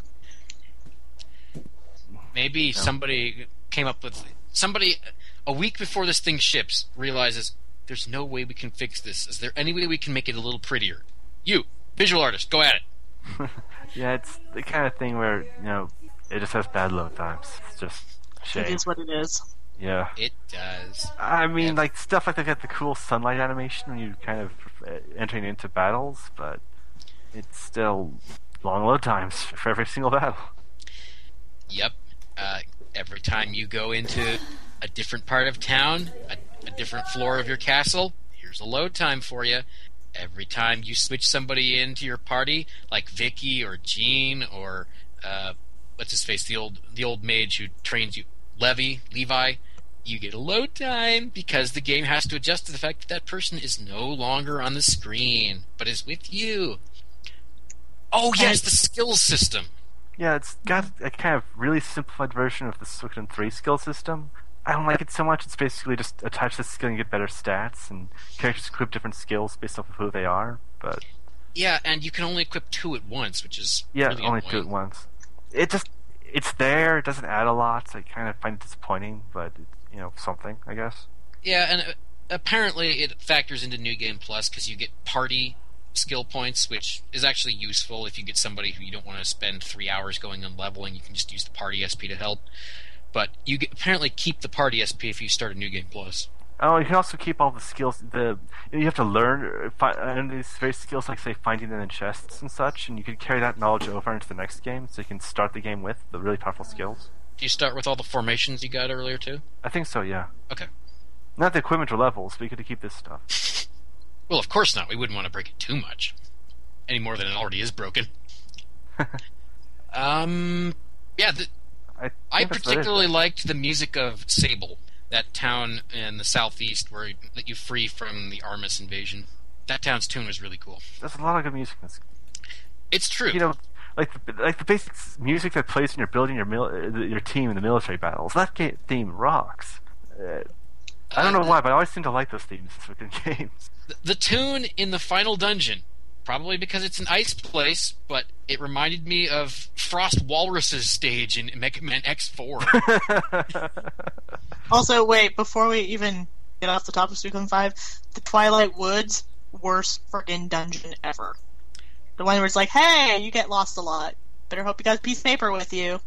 I, I admit I cheated a little bit and looked on GameFAQs because there was that map. that was one of the few things I had to look up because I was just like, I am getting so angry and I want to break the disc because it's a poorly designed dungeon. but anyways, continue. Sorry. Yeah, I think I'm winding down on what to say about this one. Yeah, I'm kind of I'm kind of toast. For me, Um, I guess all I can say about Suikoden 5 is it's my third favorite Suikoden game of the number numerical ones. It's better than 1 and 4, but not as good as 2 and 3. I would agree with You know- that. I I kind of don't want to rank it because it's definitely on the lower end for me, personally. Um, I like Tierkreis actually more than I do Suikoden Five, which uh, is kind of saying Yeah, much. we're gonna get we're gonna talk about Tur- Turkers right soon. Oh, I and uh, uh, as long as we're on the last thoughts, Sialeeds must expend a whole lot of hair con- tonic to make her hair look like that. She's hot. Let's just end it there. Silene's hot. Done. I don't even know why she needed to dye her hair brown when her sister's hair is gray, her nephew's hair is gray, and she looks really good with silver hair when she reveals that she stopped dyeing it. I do think her outfit is kind of silly, though. I loves it. Shut up. And by that I mean I totally agree with you. I like the outfit that they were that she was wearing when they were supposed to be on the run and not drawing attention to themselves. Which, of course, you almost never see again because the game doesn't give you optional outfits for the few people who have them. So, All right. so I've I've heard a lot of pros, I've heard a lot of cons, but ultimately this comes down to: is it worth it? If you're a Now, Sweet Code fan, you're gonna play it. That's I- the easiest way to look at it. I am pretty surprised. This one is still fetching uh, like sixty dollars used uh, on half.com. Yeah. Well, you know what though, with Suikoden Five, it, it's interesting because um, it is actually quite the fan favorite. Um, a lot of people really love this one, mostly because I think it has to do with just the primary cast of characters. They're really strong in this game. yeah, th- there's a lot to like in this game. We've ta- a lot of time, spent a lot of time talking about its flaws, but there's a lot to like in it. Absolutely, it's it's one of those games where if you can look past the flaws, it it is actually a really fun gameplay wise game.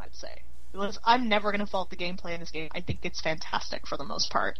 The story, on the other hand, I'm gonna fault as much as I can because it's a contrived mess And with some really good moments. There's also a lot of clever writing in terms of just great character dialogue and such. It's really memorable and fun. I have found uh, I have found one uh, used copy now for um, fifty dollars. Unless you want the uh, Japanese import, you can get that for twenty five. Of course, you might have to pick up a foreign language. Uh, but of course, our listeners were hardcore RPG gamers, so uh, they want the brand new sealed limited edition with the art book and music CD for the low, low price of one hundred and forty nine dollars. Wow, that's actually totally the one I I have that I didn't entirely send to Jooms. Good thing. Better be putting that thing on eBay. Shoot. well, no, I got it back when like it came out and it was only sixty dollars. Dang. Well, good good call on that one. So, Uh, uh, this is a series I auto buy, so even if it's a bad game, I still buy it. It's one of my favorite series, and like I said, even though I'm a little hard on five, I quite enjoy. I quite enjoyed it, and again, like if you're a Suikoden fan, duh, you're already gonna play this, and and that's the thing. Um, like we can all ignore four. I like Yeah, four, like, but this is can a game you'll regret playing like four. It's a fun, good game. so See, uh, I- is it is it? but that's just me. But is it worth the fifty bucks? Yes, All right. I'm gonna stay It's with. always up to the person. Uh, what about to you personally? that- this is totally a subjective question. What about you, Nathan? Would you pay fifty hey, bucks? I paid more for that. For I, I know you paid more for it, but now that you've had the experience, if if you had to do it again, knowing what you know know, now, would you This do is a it? game. I put a hundred. I put more time to this game than many other games I've ever played for single player RPGs. I don't really regret that. Okay. Uh, Mr. Moehnke, what are what, what's your final thoughts on that? As far as price goes, Like, uh, would you pay fifty bucks knowing what you know now? Would you, if you had fifty bucks in your pocket, would you buy this or rush out and buy a probably, different game? I probably would, quite frankly. I spent about 80 hours on it, and after you get through the incredibly drudgerous, incredibly annoying introduction, it goes by much faster. And considering that you'd be paying that much or more for a brand new game, then this one's held its value pretty well for a better reason than its scarcity, I think. Although, Well, and it's like we said, the to get to the end, like the payoff is is pretty big actually. So it's like if you can suffer the beginning, you can play this game and you will get enjoyment out of it. And there are, like I said, really beautifully written parts in this game. Like, oh my god, Ar- like I said, Arshtat's death, her and Ferid, I I cried. I'm not gonna lie, because it was just awesome and sad. But no more Suikoden Five. No more. We talked about it enough. Yeah, it's time Come to move on. Okay, Let's move gonna. on to the one that the one that people again like to ignore because oh my god, it's not Suikoden Six, It's but it has just- some interesting, but it has some interesting ideas. Which um, Well, man, if we're you think gonna- about the Sweet Code in lore, probably- we're gonna Still we're, to take a yeah break. we're gonna save those uh, those Oh, thoughts for uh, for just a few minutes so that uh, so that y'all can take a bio or whatever have you, and our audience can listen to this wonderful Suikoden Five soundtrack something. Hold on one moment. We'll be right back.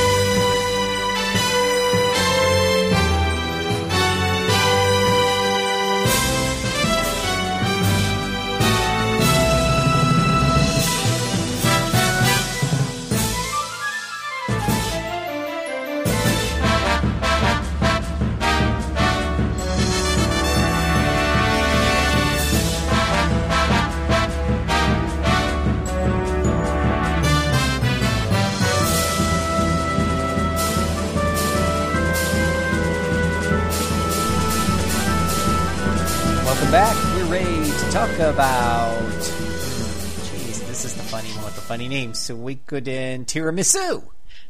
How did you Or say? Dear Christ, whichever. How did It's, Sam want to pronounce? it's not quite it? as delicious if you put it in your mouth. I'm afraid. Some some might consider Sam's uh, enunciation to be a little bit more accurate. What? How do you pronounce it there, Sam?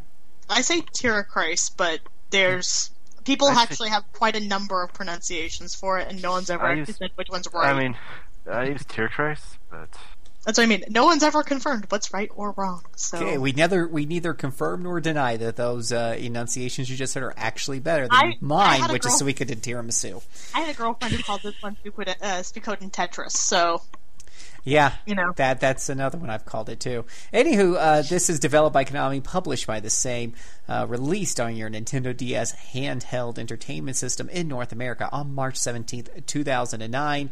A single player RPG experience. And as So- al- always, oh, you had some thoughts you want to start off with, right, well, Sam? well, no, this is probably the most different of all the Suikoden games. yeah, You never know unless one you try. that- But uh, hey, hey, Sam, patterns. Maybe you What? could clear up a rumor for me that I heard. Uh, I read on some of our forums somewhere. Uh, rumor has it this is not Suikoden Six.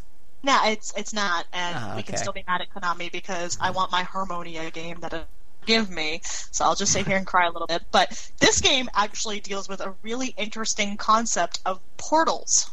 This Yes, this- this particular title has the idea that there are multiple worlds, and within these multiple worlds there are gateways. So the world that we have experienced in the five Suikoden games is just one world of possibilities. This is actually an idea which is introduced in the Suikoden games themselves, of there being a kind of the infinity of kind of, of their world is just one amongst many. We even visit some of these other worlds in uh, some of the Suikoden Guidance side games. Well, and Uh, you know, it's but this is a game that embraces that full scale. But and you know, and this is where all the the best fan theories have come out. Truthfully, I mean, we have characters in the Suikoden universe where we really can't explain where they come from. Uh, Yuber being a perfect example. He actually uses a portal in Suikoden 2 to appear in Green Hill. So, you know, you have characters with unexplained origins as to where they come from. This game kind of gives you that sense that we have a bridging gap now. That a character like Yuber probably does come from another world. Um, and same with Leknaat, even. Well, I'm like just saying, not some are- powers to open gates to other worlds. So. Exactly. So she she does it all. But these are like some of the theories. You know, when this game first came out. I mean, I have been on Suikoden fan boards for years and years and years. So I always loved reading whenever a new game came out, like people's theories about characters and whatnot. But this game kind of opened a big can of worms in the fandom because it, it really does did make people. Well, it makes you question a lot of things about Yeah, it's certainly the world. The thing is, on the surface, it doesn't have a lot of connection to other entries in the series, but if you really look into it, it's kind of interesting the way it presents things. It makes you think about, you know, how did, what does this say about the main series? It's kind of really interesting. I, I like doing that, thinking of it that way. It's pretty cool. Oh yeah, like I I don't know. I just I'll probably start sharing some of my theories when we get to talking more about the game. it's it's a really it, in one sense it's kind of a silly plotline because you know when you think about portals kind of cliche this game actually does it in a very convincing way Yeah, this Um, game it- does it- basic stuff really well. um, i actually really love this game um, i think Yeah. i'm in a minority for this one i don't know how much Yeah, I mean, Nathan. This, yeah, this game is one that receives a lot of hate for simply being very different from the previous games in the series. But you know, if you look on its own merits, this is a pretty good little RPG. It And does a that- lot that's very creative and very well. I mean, it it still has a lot of Suikoden tropes like I that's mean, the it- thing it uses think- all of them just Yeah. it's very different okay, the thing is that you know most fucking games they're all about the twenty-seven true runes. They're obsessed with the runes, and well, Here that's it's a the big dominant- Stars of Destiny, isn't it? yeah Yeah, well, no. The thing is that you know the Stars of Destiny are there. They're more of a just an organization of your party. It's not. They're only occasionally referenced as an important thing at all in the games. This is a game which takes Stars of Destiny and takes them from a minor element of the series to you- being the element of the series. It's all about the Stars of Destiny in this one. It makes puts that center in front and foremost and ignores the power of runes entirely, which is I think a very interesting direction because it Well- refocuses onto the original source material it's inspired by. And the other thing about this one is it really is all about the connection you make with the characters. um, which is fantastic because it's all about the stars of destiny. Like it's constantly reinforced as you're going through the game. And I absolutely adored that aspect of the story. And the characters in this game are actually really wonderful and like Yeah, there's they a get, they get of shat on a lot, and I wish that they didn't because I think on their own merits they're really fantastic and really memorable. yeah, there's a lot of great characters in this game. Oh, Chrodechild. I love her. She's her. amazing. And her sister? Equally She's amazing. kind of goofy in her own way, but also I- kind of But I love her. I like I said, like I love the Okay. characters. I even love the protagonist as much as Okay, like the thing with Killed and I'll take Frederick a lot. is that, you know, they're they're twins. They're identical twins who are actually portrayed interestingly and well. That is rare in a person who has a twin Well, himself. I I say I appreciate that. that. I was gonna say you of all people would probably have the most appreciation for that. Um, I I just think, I know- thought they had a really lovely relationship too. Like yeah, they they they they care about each other. they Um, care about each other. They they they're, depend on each other. They're important to each other. They're both strong and do different things, and they're, they're different different people, even though they're very similar. And you know, it's way better than treating them kind of as a screen joke or through the horrible evil twin plot or what have you. You see twins portrayed very badly all over the place, and I hate it. But they're done so well here. I have to appreciate them and shut them out. Good job. Absolutely. You know what? Like just the character relationships in this game are really, really beautifully done. Like, um, I love the relationship the hero has with Marika and Jale. Um, they have a really wonderful friendship, and it's it's really genuine. and then and you know they've got this set of main characters they're friends they play with each other they're always helping you out they're a good team they're my final battle team just the starting four characters and they're I, I did too. yeah because you know what? They they're just they're intriguing. I mean it's it's kind of hard to explain in a lot of ways but i i found a lot of the characters in this game really wonderful. And uh, again for being a a side game the characters are just so genuine in this game. Like they're very passionate they're very um they mean something to each other. And you haven't really seen that kind of development really since um, where you get that sense that like everybody has this big interconnection. And um, it's not just about the people it's about everything that surrounds them. Yeah um, and that's it's also very, more very people focused. Also like I really like the main character game because he's one of the most driven main characters in the series. It's like he's, it's he's not just it's not it's not like he just kind of fell into his role or is doing out of obligation or it's just kind of pulled apart as the whims kind of pulled along by the whims of more powerful people. He's actually the main driving person who pushes towards everything the characters do it's his choice and his path and he's driving forward and making things happen Well, because know, he I- wants to we're, I think we're also spoiled with this game because he actually has a personality compared yeah to that, that helps a lot I mean, ignoring three, which was its own unique beast. Um, Yeah, three know, he he has a really great personality, and what I love about the main character in this game is he's very encouraging. Like when failure happens, he doesn't let it just destroy him. He's all about, okay, you know what, we failed, we can do this, we can try it again. Everything was always, you never know unless you try.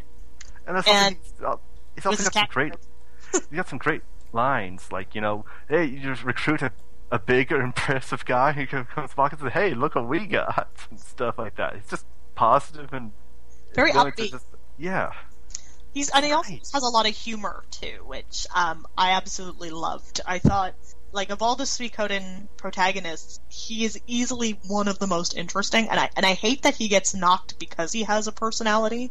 I don't know if people just want a more like negative protagonist. But I mean, we've spent the whole series with mostly mute protagonists, and if you look at the protagonists from three, they all have really dark storylines. So to have this character who's kind of um, positive and upbeat is really kind of jarring for the series. But I actually think it was something that was really welcomed. Like I, I truthfully appreciated it. it's always something that's you know refreshing. I guess RPGs tend to not have upbeat, good, positive protagonists. Well, and I think because he has a really strong supporting cast, he's a lot more easier to appreciate. Because, you know, Marika, for example, like, she's obviously got a crush on him, but she's the very serious one. Like, you all know she's gonna be the, the next head of the village, hopefully, probably marrying the protagonist. Um, but, like, And, she doesn't let him get away with crap.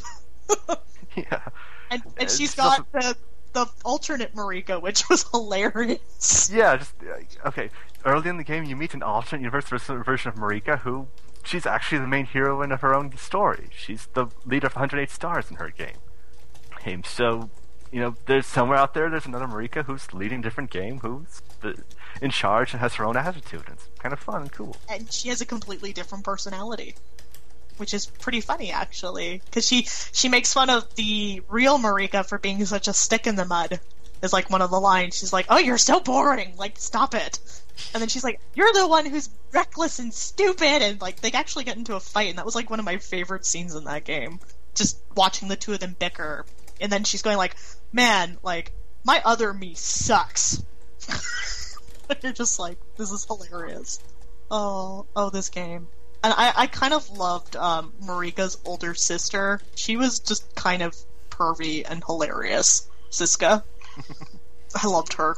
Like, I loved that whole village, okay? The Citro villagers were hilarious and kind of ridiculous. Oh, my goodness. These characters. Yeah, and then And there's. so unloved. I mean, there's just so much going on in this game. Uh, man, I can't even try to think. Well, okay, I guess probably should talk about the plot a bit. Um, basically, outside of the very mysterious opening sequence in which you watch the characters gather together to fight the villain and lose, and basically, the very first thing you see is the entire party get wiped against the final boss. Yep. You then wake up and the characters going about their daily business when suddenly they're basically looking for something, and then boom, a giant forest and temple appear out of nowhere, and they say, "What the heck is that?" And then there's, oh wait, they they start talking like that place has been there the entire time, and so they start going into in there to look for what they're looking for. And Well, remember, they're kind of they're brainwashed into thinking it was always there. that's the This is actually a game that has a cult in it, which is, you know, also kind of different for the Suikoden universe. Like, it's a fatalistic cult that says, "Hey, the future is predetermined," and that's their mantra. Well, it's before that even point. It's before they even encounter Yeah. that cult. It's just the fact that you know, it's not just that a force appeared of nowhere. It's that reality was retconned, so it was always there. Yeah. In a sense, the characters go into a temple, and there they find a strange book. And upon touching it, they then realize, oh wait, this never was. It wasn't always there. We this disappeared a couple hours ago. What the heck? Because upon touching that book called a chronicle, they become the stars of destiny. Or rather, because they're the stars of destiny, they gain this power upon touching it. And so they realize, wait, the world has changed. What is going on? And that kind of pu- pushes the driving forward as they start realizing that, hey, this isn't the first time this has happened. This, in fact, has happened several times. Yeah. A chronicle has appeared in the world, and with it, a piece of another world, another piece of the infinity. And doing so has changed the history of their own world dramatically, in a sense. It's a it's an interesting time slip plot, um, especially when they kind of get forced into the idea that yeah, it was kind of always there. For me, really, the star of the plot was the Order of the One True Way. They were fascinating. Um, They were actually decent villains for the series. they were scary. Like they, their motives were that if everything is predetermined, then so is everyone's death and the apocalypse. Um, and Valfred and Diodora were actually pretty like they could make you uncomfortable with kind of how they would speak to the characters. Um, because if the hero is Captain Positivity, these guys are the negative Nancy's. Like they want to make sure that the world, if it ends, like it ends their way, and uh, it's creepy at times. Um, oh, I did not like Valfred though. Like he he gave me the willies a couple times. Yeah, and there's also the thing that, you know, Fried from the people from Citro Village is, is a kind of cool guy who's a big ally from the early part of the game, the kind of big brother of the characters, who, Mhm. unlike them, doesn't receive the power of the level 108 stars. He's not Yeah. chosen as that. And he's the fact that he's left out on that, the odd one out who does understand what they're talking about, is what drives him to eventually become a villain who turns Yeah. against. And there's all kinds of interesting stuff about that. It's an, it's got a great character arc. Oh, that that's like one of the best arcs actually I think in the series, just because it's so well done. Like it feels believable, and it's that fact like somebody's not chosen. The fact that you're not special, and the fact that they rampage in that not specialness. Like I love a good rampage, and uh, that plot line was just I thought was fantastic. Yeah. Well, this, the thing is that, you know, at the beginning you see a new world enter, and that's not the, you know, last time it happened. It's actually several times across the length of this game. It's, it's slowly revealed that the leader of the Order of the One True Way is, in fact, helping cause this to happen. He wants a total of 12 worlds to fuse into theirs. And so, entire land masses practically just appear. Where there's nothing, so there's this giant open plain filled with entire species of animal people who weren't in that world before. Yeah. Er, it's this kind of thing about using the power of one chronicle to manipulate how another world enters and such, but basically the thing is that there's slowly revealed that an entity called the One King is trying to fuse all of the worlds together or, or, or, and create some kind of unified uh, paradise. And the people of One True Way are trying to basically perform a certain ritual of fusing 12 worlds to be allowed into the paradise ruled by the one king, in which basically they'll be created their own little utopia in which their own dreams and hopes are realized for them. It's it's an apocalyptic event that they're trying to bestow on people, and yeah, and you have all these the pro- groups of people who are afraid of that prospect. Um, I mean, this game actually has a surprising number of races in it, which, um, you know, compared to some of the other Suikoden games, is uh, pretty fascinating. I mean, I, I was a big lover of the Furious Roar. I don't know about you. Yeah, the, the Furious Roar are pretty darn cool. Uh, And, like, uh, almost all of them are good. And I mean, I love the Osterfolk. I thought they were really interesting. Yeah, Um, the Osterfolk are pretty nice too. So it's I mean, like a lot of the races that get the, introduced are in they this game are porpoise great. people? Yeah, the porpoise, the porpoisekins. Yeah. um, which I think they're called the Nanestes. I'm probably wrong on it, but we, we'll just call them the porpoise people. Yeah. um, they And are awesome. pretty fun. I, I like I said, I loved just the fact that this game is really diverse in its cast of characters, and you don't just get like one character who's of a different race in this game. You get a bunch. Like with the Furious Roar, you get a good Six, at chunk of people. Seven? You get, I think around eight actually. Yeah, eight. There's a Uh, lot. One of those annoying because like I missed two characters when I played the game. I got 106 stars. One of them was Furious Roar. It's like you're an annoying character to recruit. I'll say that. That's what I mean. you Like, talk to what? sorry, go ahead. That's the, if you talk to him the wrong time without the right character in your party, you'll never be able to recruit him. Yep. Yep, yep. It's kind of a pain. Yeah. But I I love that about this game. Diversity and a lot of the groups are just really interesting and they give you the backstory for each one so you don't feel like you don't know what's going on with each one. Um, and it's just done really well. And also Yeah. there's no queendoms in this game, but there is a magedom. The Magedom, ruled the by Magedom by Danish. yeah, it's like he's the king is well, I guess hedonistic is the best way to describe him and his rule. Oh, he's he's just a perv. Yeah. Look at him. How many wives does he have? Um, isn't it like he has like three? I want to say it's three. Yeah, Because you like- meet you meet them, and I think you get one of them. I, Maybe. I It, I can't remember That's- truthfully. yeah, I but can't he's, remember. get Assad, and I I liked him as a character. He's the second in command. Um, Yeah. for Janam people. Mhm. Now I want to remember how many wives this guy has because it's a lot. Yeah, got, like at least at least two or three major I was ones. say at least children. two for sure. At least two for sure who would both have children. He tries to make Chrodechild, but she clobbers him over the head and gets away.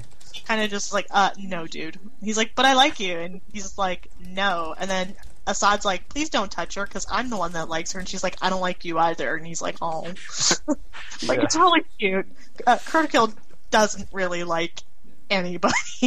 There's a lot of people who like her. But well, you know what it is? She's that woman who, you know, so into what she wants, goes for it, not really afraid of anything, and everyone just finds it really hot.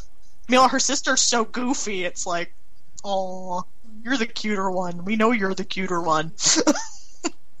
but I, I just, ah, I love this these characters, and it's just this game was so fun for being different. Um, but it only gives you four playable characters at a time. yeah, that's the annoyance.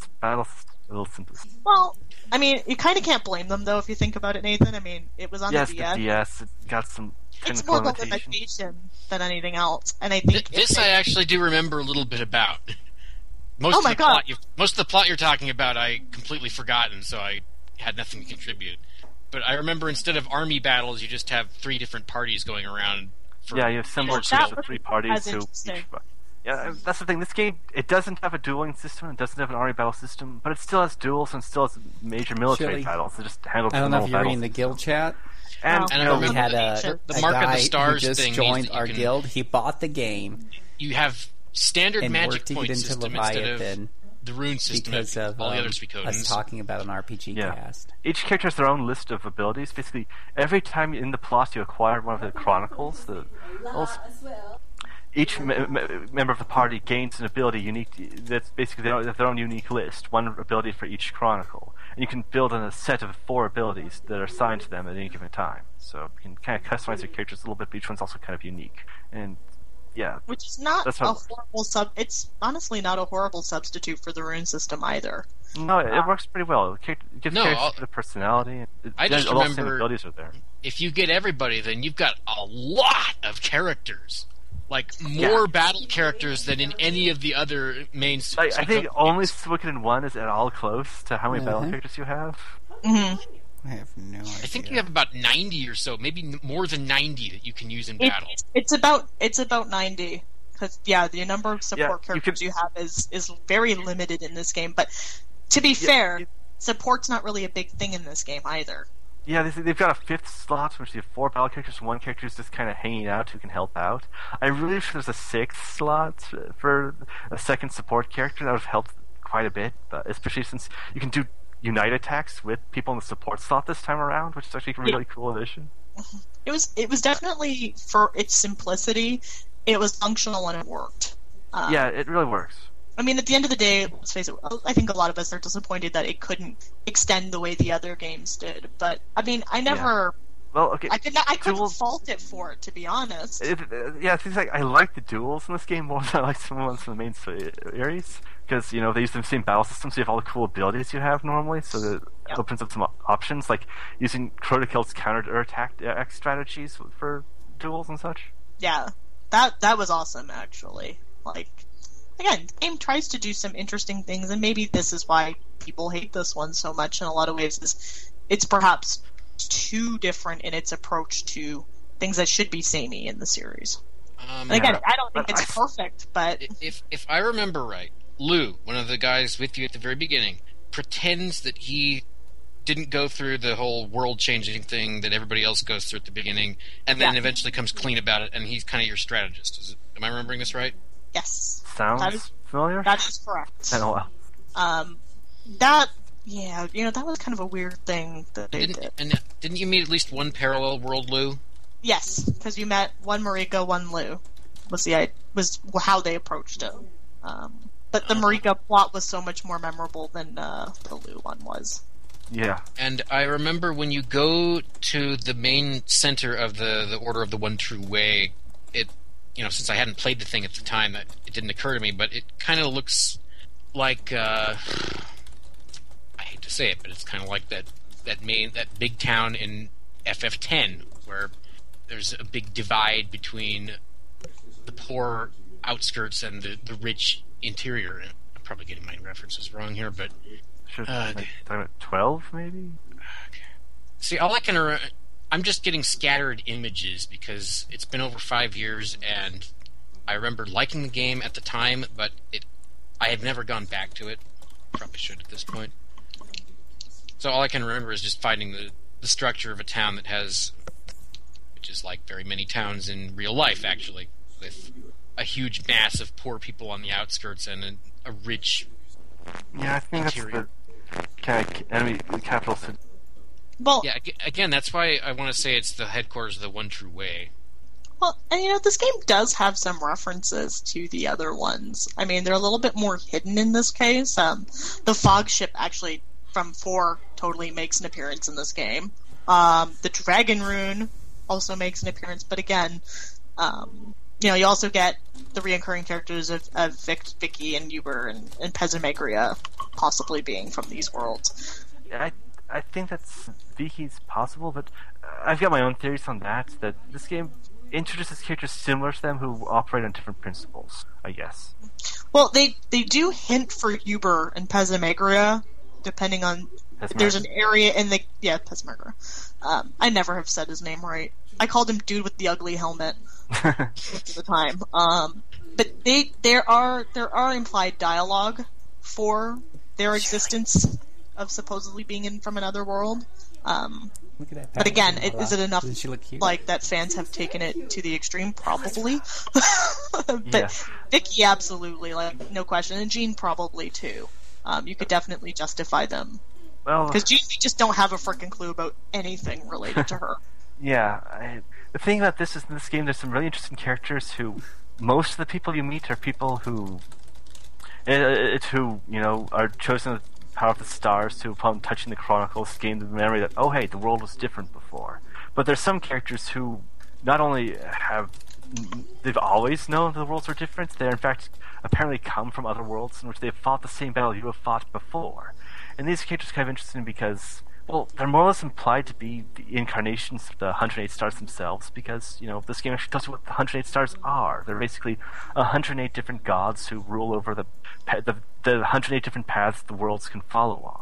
Is how they're described in this one. So each person is chosen by the stars, basically or less kind of a vestal for the power of one of these gods. And some of these characters, like the person who gives you the tablets, are kind of almost presented as an actual incarn- physical incarnation of one of those gods show up. Yep. And I think there's a lot of characters that could be seen as, you know, maybe some characters from previous ser- entries in the series are one of these figures. It makes sense for some. No, the lady who gives you the tablet, she's a nasty piece of work. She's, Like she gets so mad at you every time you come to visit her. She's like, you know, you could be doing better things, but instead you're standing here talking to me, and I don't want to talk to you. It- like, thank you. I feel so I don't. I don't remember her at all. She was actually bald, interestingly enough. yeah, bald, dark-skinned woman. Yeah. Who goes to the I don't remember her name, unfortunately, but Yeah, it's been a I while. don't know. Probably I wouldn't just- help me at this point. it's okay. I'm just, you know, I get sad that people poo-poo on this particular thing because you know what? I get it's not Suikoden 6, but that's no excuse to take a big dump on it, considering it does present some interesting possibilities. Yeah, it's a great game. It does more for the stars than any other Suikoden game ever did. It does, Absolutely. it does more to expand the real possibilities for the series than any of the previous ones did. Way better than 4 and 5 in that regard. Oh my god, yes. Um, four and five were kind of the awkward children. you know, they Ta- have Tactics did some useful stuff too, Well, tactics gave or gave us fish people. most of which we killed. Oh, Edgar, I'm so sorry you died. Also, Kika finally got development, just in the wrong game. Ah, that woman was so hot and so neglected. what is wrong with the series? Kika was good in tactics. I liked her. She was one of the best characters in Tactics. but we're not talking about Tactics. We're talking about Tierkreis. And you know what? I love this game. I totally think people should go play it. Um, Yeah, the sound is game. actually not very good on this one, but that's because it's a DS game more than anything else. I've, And you I've know what? listened to the music outside of the game, just with the the recordings elsewhere. It's a lot of really good tunes. I think there's a Yeah, few the music is beautiful great soundtrack. in this game. But yeah, that- the, those DS speakers generally don't do justice to. Headphones help a lot in terms of hearing the better music do. much better, but But that's what I mean. Like this is this is a game that because it's on a handheld, the sound department suffers so bad on this one because the voice acting, all the voice acting is crammed in there. The protagonist sounds like he's talking a mile a minute, and everyone was right, and it's like, okay. yeah, it's. I think they more or less just sped up the main character's dialogue to make it shorter because he has so many lines. I honestly think they just shouldn't have included it. This this would have been better without it. Truthfully. Well, I don't say voice that. acting didn't but I, I say that only because considering when you have voice dialogue in this game other than the cutscenes which it comes across beautifully in other scenes it's really awkward just to have that sped up dialogue and the protagonist has it some of the other characters have moments of it and to me i'm just like you know what i'd rather just have the voices in the cutscenes that's it because hearing "Mm," is just weird it's Yeah, Weird. I remember it. I remember the main, the lead, just having that se- a big problem, and that's probably why I don't remember him too fondly because I remember a motor mouth syndrome. For tracking your inquiries, go to USPS.com or call one eight hundred two two one eight one one. Yeah, you like that?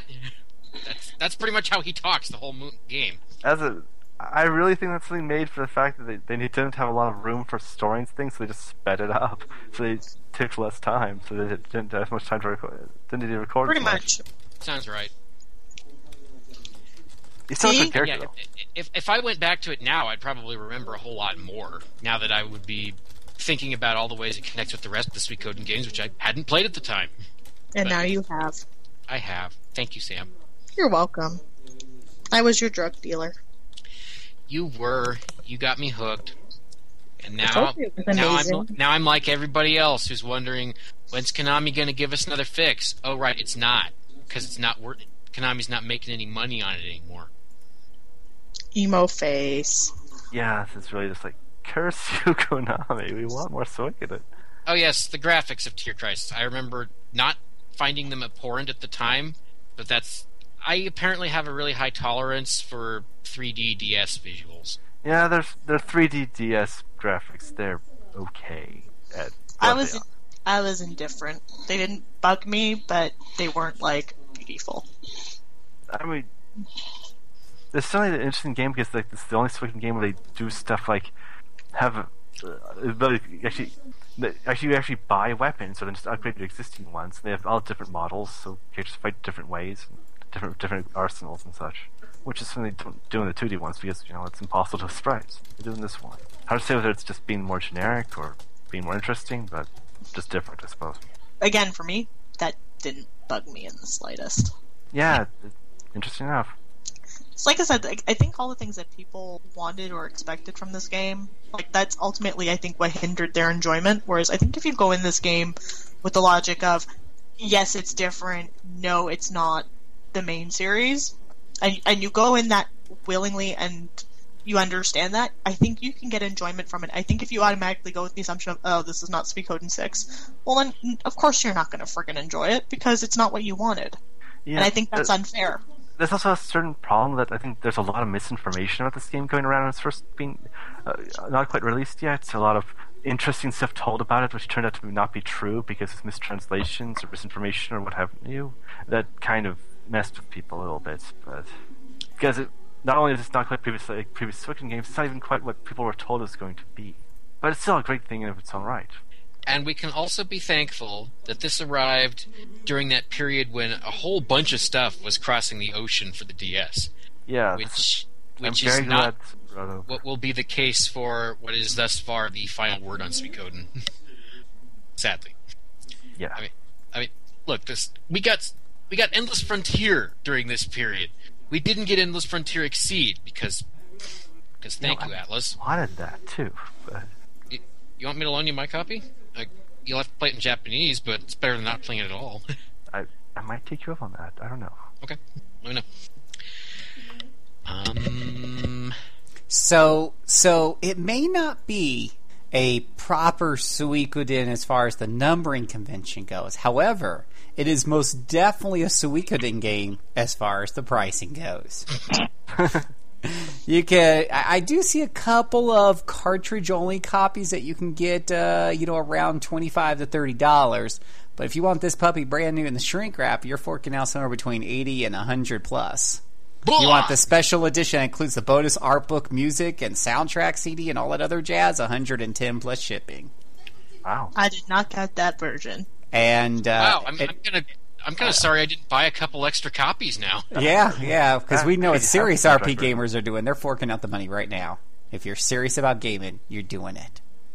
Okay, I okay. already had it, so You know, this sounded uh, this sounded more positive to me overall. Just listening to y'all talk about it, you know, than the other one. If you only had fifty dollars and you could only buy one or the other, and assuming that, of course, that you had both systems, which one would you get? Sacrilege. I'd pick Tierkreis. yeah, yeah, yeah. Actually, this is a tough pick.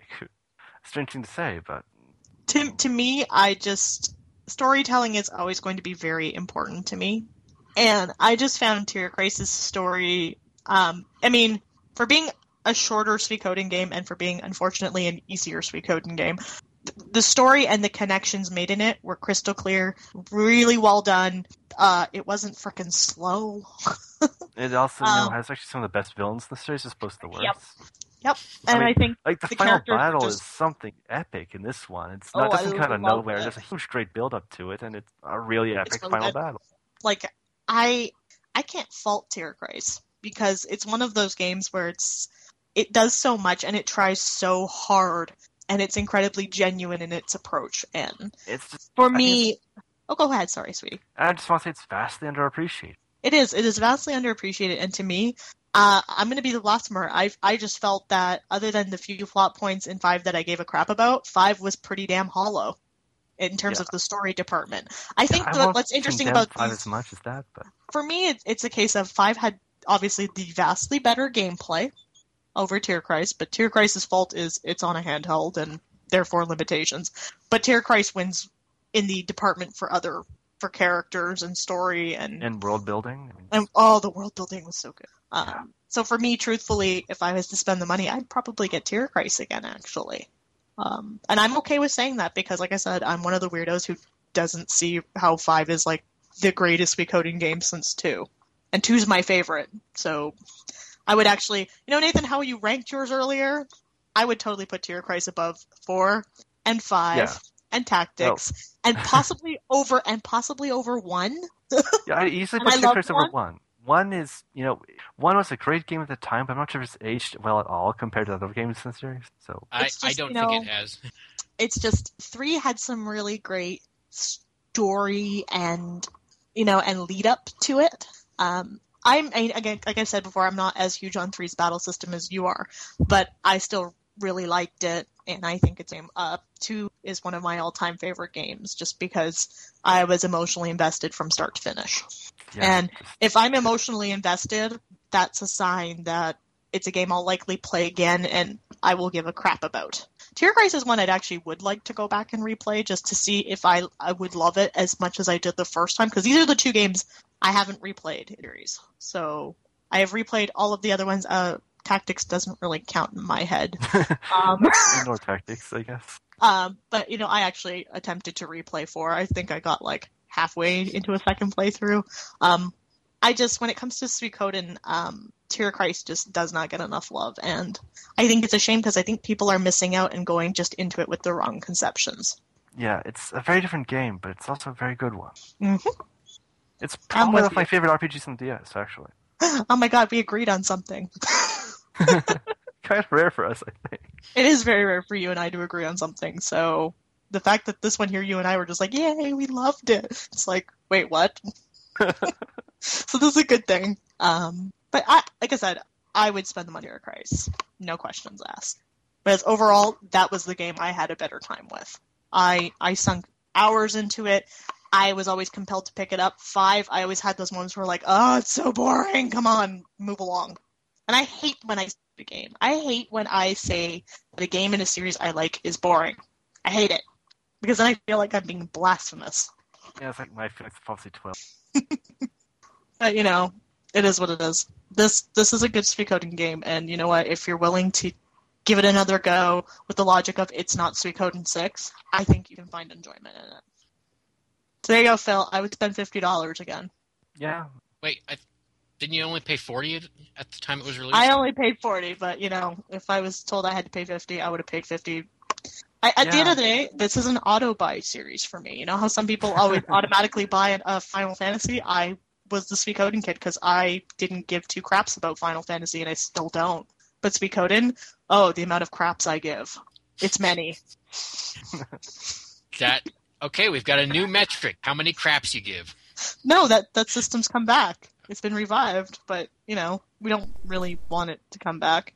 Um, it's just you know everybody has a series that they can look at really fondly, and this one is mine in a lot of cases um, because I have some of the best memories of of this series. Um, you know, I also ran a Suikoden RP, uh, role playing blog for years, so you know I was probably a Suiko super fan. I admitted it. I actually have Suikoden Dojinshi and action figures.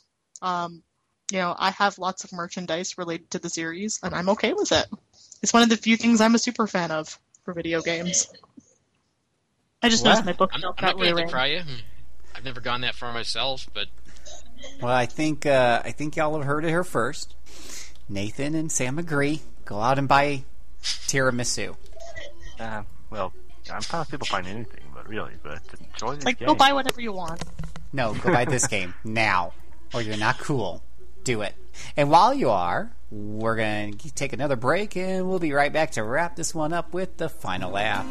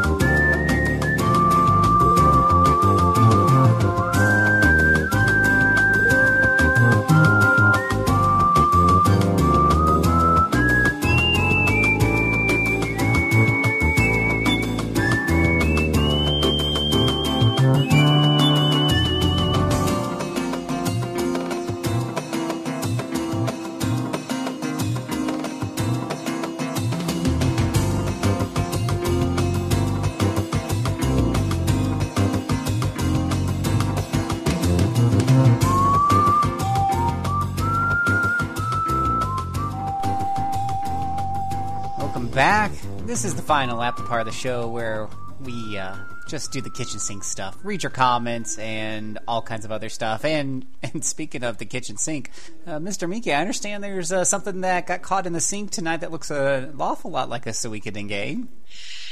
Yeah, it's called. What is the freaking translation? It's more like Suikoden. Centennial Centennial- Tapestry. Yes.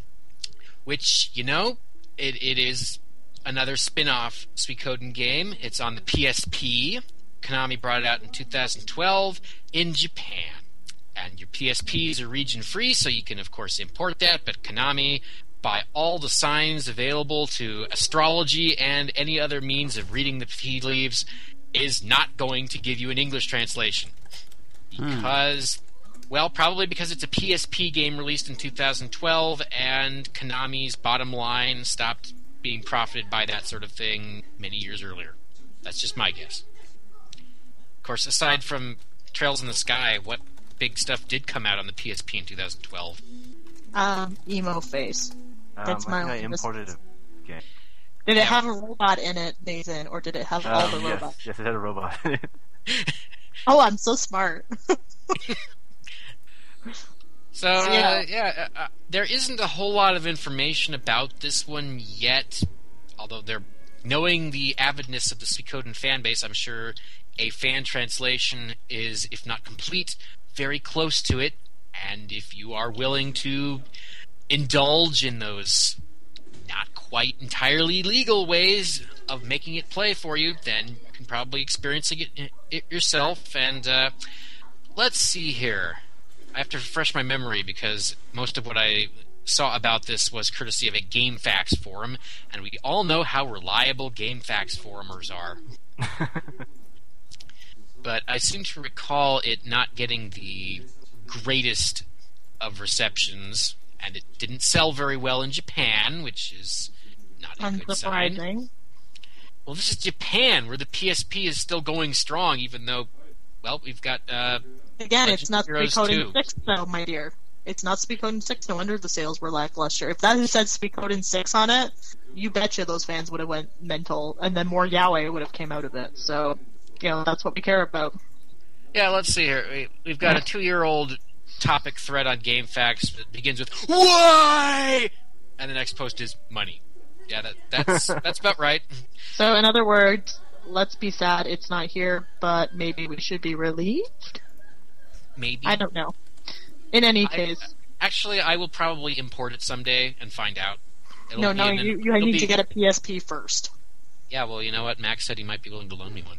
Oh dear God. And then I can play Growlancer 1 and 4. Oh Anyway. dear God. Well, The you know, world you know, Mac has an oversupply of PSPs, right? I'm surprised PSPs are still expensive to buy. Yeah. So, when I got one, I thought it'd be cheap, but it still was expensive then. It was, uh, it was like a year before it died in the US. Couldn't tell you why. I just know that I can price tell you is- why. Don't you Uh-oh. remember? Don't you remember where I went on and on like a few podcasts ago about how awesome the PSP is as an RPG machine? Well, guess what? Prices went up with the demand because they all listen.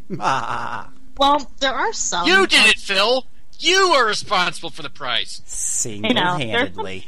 There's some cheap ones on eBay. You know, if you're willing to pay between thirty and forty bucks. So, it's an option, That's true. Anyway, and that until, wouldn't be a bad price for that little machine. until I have that machine, I can't talk much about Suikoden Centennial Tapestry either, except to say that it's there and we didn't get it. Thank you for making my life feel so disappointing. Honestly, Sam, how can I be any more disappointing than Konami at this point? Stupid Konami. So, uh, let's read uh, let's read a few comments because we got a few comments on our last show about Shepard or something. And uh, Shaman says, uh, "You guys mentioned you were doing Mass Effect a couple of months ago, and I have to confess that I had a similar experience to Phil's experience with the Mako. Built like a bistro, handles like a steakhouse." but I pressed on a bit, got past the first part of a mine sequence so that I could get Liara to hang out with my Lady Shepard. And then I hit an unwinnable sequence where I would face 10 or so enemies, get my gun's biotics disabled in the first shot, and by the time I recovered, I was on half health and the rest of my squad was dead. Repeat for two hours, and this was on easy. If I had to call, if I had called it before this episode, it would have been two minutes of ampersand. It's a shame because I was getting into the story and actually somewhat enjoying it. But one sequence soured me on the entire trilogy. Wow, and and I wrote on there. I was really glad he he wrote that because yeah, sometimes when I'm playing these games, on some of these games where I'm just getting my butt kicked over and over again, sometimes I, I you know you start questioning your manhood. You know, you start questioning, am I still an RP gamer at heart? Can I, I? I can't even beat this early encounter, this RPG, and I've done it two hours straight, and I came back to it three days later, and I still suck. I- Is is it me or is it the game? So it's You make- nice. We need to like, yeah, we need to form like a, Uh, a Gamers can't Anonymous.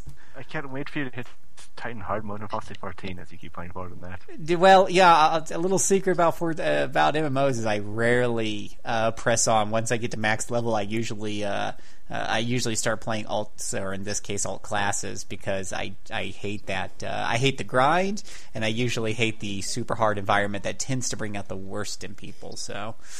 Not always. Sure, but 14's been nice so far. Hey, you guys, you guys might change me 14. It's it's been a very nice environment. Uh, we'll, maybe we'll talk a little bit about that in a minute. But uh, let's see here. Um, Von Beardley says he never got around beating Mass Effect. The Mako drove him crazy with the controls, and the combat seemed kind of stale. Can't say much about the story because he didn't get too far into it. But then he did enjoy Mass Effect 2, and he loved the multiplayer Mass Effect 3. So see that whole that whole we had we was briefly I find it interesting that he he liked the, the later whole point ones. of playing the trilogy, right, is that Oh. you carry everything over from the first one, which is somewhat deflated if you never beat the first one, right? Uh, yeah, yeah. You kind of feel like you might miss something. It is, it is funny that that you know we talk uh, a lot of RP Right, gamers. Mm-hmm.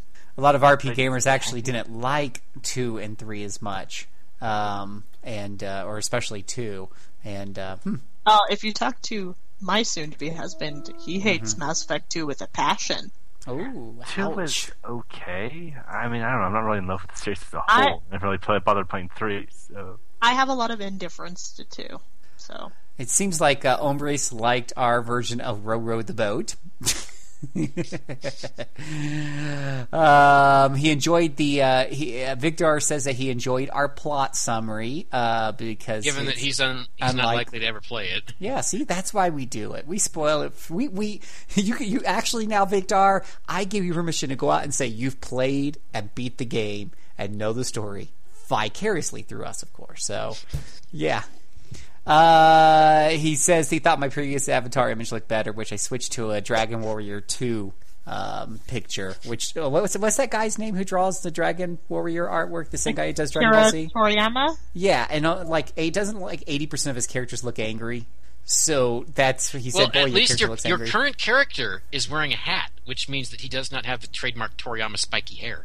It's, yeah, it's all squished underneath of that hat. So actually, I want I I want to say that we all know that he really does have huge spiky hair, as all those guys' characters do. So that hat clearly must be in, uh, like a bag of holding with extra dimensional space on the inside. Uh, let's see here. You you want to summarize what Smack said? Well, Smack says that for him, the first Mass Effect was the best in the series, and that he found especially the second one quite lacking, which would seem to put him on the same page as Sam and Scott. He played an infiltrator and finished on Insanity. In retrospect, wishes that he'd played a femshep, but c'est la guerre. At this point, he doesn't recall any of the major decisions anymore, probably because th- that is going back about seven years now. But he remembers killing off Ashley instead of Kaidan because he's never had a good interaction in real life with any girl named Ashley. So if she had been named something different, she'd have lived. This is this was vengeance for all the women he's known named Ashley who sucked. And you know what? I've heard of worse reasons to kill a character.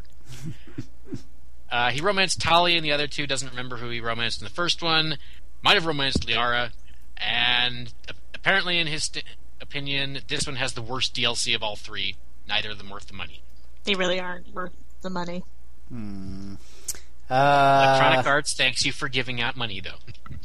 Jimmy Stang is looking forward to joining us Mass Effect 2. Couldn't make it on this one because of family. As always, though, he's welcome to record his thoughts and send it in like you can somehow. Records an MP3, email it to me. Or if you'd rather um, leave a voice message, I'll read the number at some point. I do have a number where you can leave voicemail. And do, do, do, do, do, do, do, do. Let's see. Galleon80 said, yep. When playing Mass Effect 1, I just couldn't help but think you know, if only replace Commander Shepard with Spike of Cowboy Bebop. This would be a lot more interesting. Well, you know, you could replace a lot of Shepard with a lot of characters to be more, more interesting game. It's, not a bad choice though. Yeah, Spike, interesting fit, but from what I've seen of the Mass Effect footage, I don't think the Cowboy Bebop gang would have worked very well on a more high tech ship. No Name says that he actually liked the Mako. He remember running it off the bridge like a thousand times. But uh, other than that, it was like an awesome exploration and mining tool. Felt like old school Starflight. Uh, so, in fact, um, updated Starflight. You got to shoot cows. Or. Anyways, he said uh, once he got through Mass Effect 2, he didn't even try 3 because, you know, Mako wasn't there apparently. Apparently, if you get to shoot cows, that is enough for No Name. In fact, that is everything he needs. Uh, TechSide says that he was super excited that uh, that Mass Effect has voice acting for the main protagonist. Like he's actually talking through the whole thing, which I personally enjoy. And we had a little bit of a going back and forth with some of our other forum members about whether or not that's super awesome.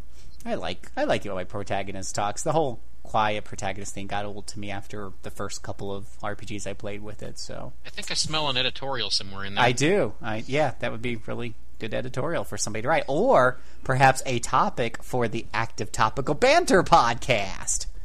I'll keep that in mind. Haha! And you can listen to that as well as RPG Cast, as well as our mini RPG Backtrack backlogged podcast over I at have a friend who has actually been going through these. He's- Yeah, He goes through them in spurts. He just went through the one where we talked about Phantasy Star all that time ago. Remember, Sam? Oh God. nice. Forever That, that really does feel like a long time ago. Because it was. It's only four years, though. That isn't all that much in the grand scheme of things.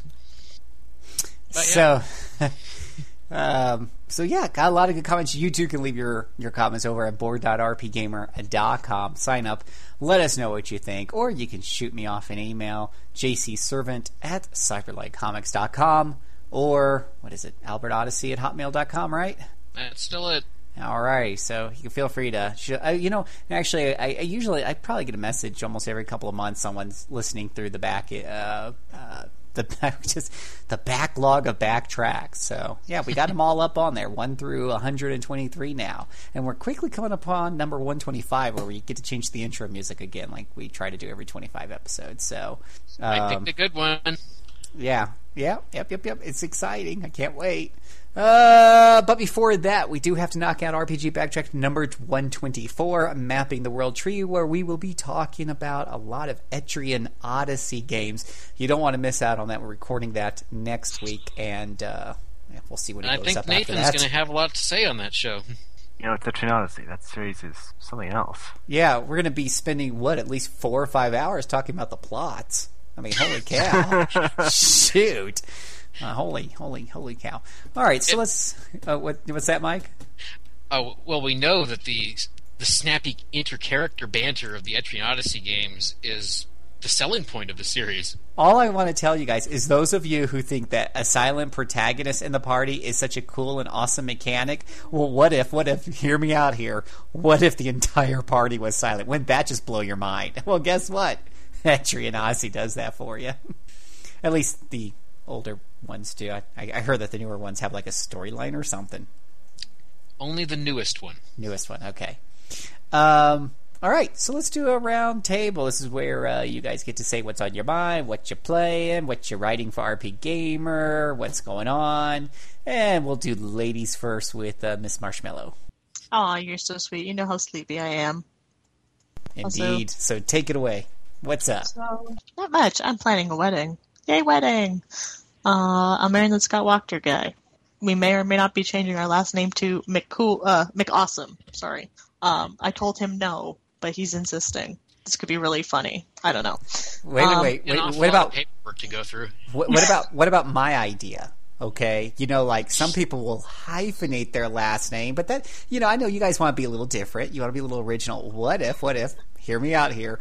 What if you hyphenate my mispronunciations of your name? So you'd be like Marshmallow Wakamater. That would be so cool. Well, I I mean, I hope you realize if you hyphen just even Marcello and Wachter, how many letters that would be. It It's a would stupid be. number. It would be even more with my enunciation. but Mahahaha. you know what? He is Um, he is right, Sam. It would be an awful lot of letters. uh, but you I'm know not what? saying that's a good thing. I'm just saying that it, July has been a pretty quiet month here at RP Gamer. I mean, just not really any games to review, not much coming out. Um, I do have a code for Rogue Legacy, but I won't get to start that till probably sometime next week. Um, this would obviously is for PS4, PlayStation platforms, considering it's already been out on PC forever. Um, but to be honest, I've, I've honestly been just, if I'm not gaming, I've been reading, and if I've not been doing those two things, I've been really just planning my wedding, which is coming really soon on my birthday, which is kind of nice. exciting. Yeah, that that's a neat way to work it out. That way, he only has to give you one set of presents to knock out two special dates. Nice. Oh no, he's I already approve. he's already been told by all my lady friends uh, he's got to do double presents. Well, uh, it, it's it's pretty interesting because uh, my wife's birthday is very close to Valentine's Day, so So we have to do we have to kind of try to you know do it separate too. wait, But, Phil, um, didn't, didn't you just have an anniversary? Yeah, but that's nowhere near the birthday. Okay. But um, actually, the reason Scott picked my birthday as the wedding day is actually my parents were married on the same day, um, you know, 34 years ago. And then I was born as my dad's seventh wedding anniversary present. So it's a very special day, and with my dad not being here anymore, um, we thought it would be also an interesting way to kind of honor his memory. So, tears, but it's all good. We're playing some good video games. Not to be a Debbie Downer. Yeah, yeah. I finished. I finished. I finished Devil Survivor two at ninety two hours. Holy cow! That took me a long time, but I I weirdly got into this one after I finally got past the point that I've been stuck at for like ever. um, That sounds like me with Strange Journey. I was thinking about taking another crack about You know what? it. it's weird. There are certain SMT games where it's like I can power through them in one go, like, and I'm into it. Or I get the one where it's like I'm not into it right away, and then I put it away for a while, and then I come back to them like, oh, I'm so into it again. Um, funny that, right? How that happens. But this that's the one series for some reason that always happens with me. It's like it goes one way or the other, and it doesn't really have like an in between. Um, I finished Always Sometimes Monsters, which uh, Zach Wellhouse reviewed for us uh, last month. Um, I really enjoyed it, but I totally understood his criticisms with it. I do think it's a game worth playing, though, if you like uh, morality choices and um, just uncomfortable moments. like, it's a game that will make you very uncomfortable at times. Um, and if you're okay with that, like, it, it can be a really interesting experience.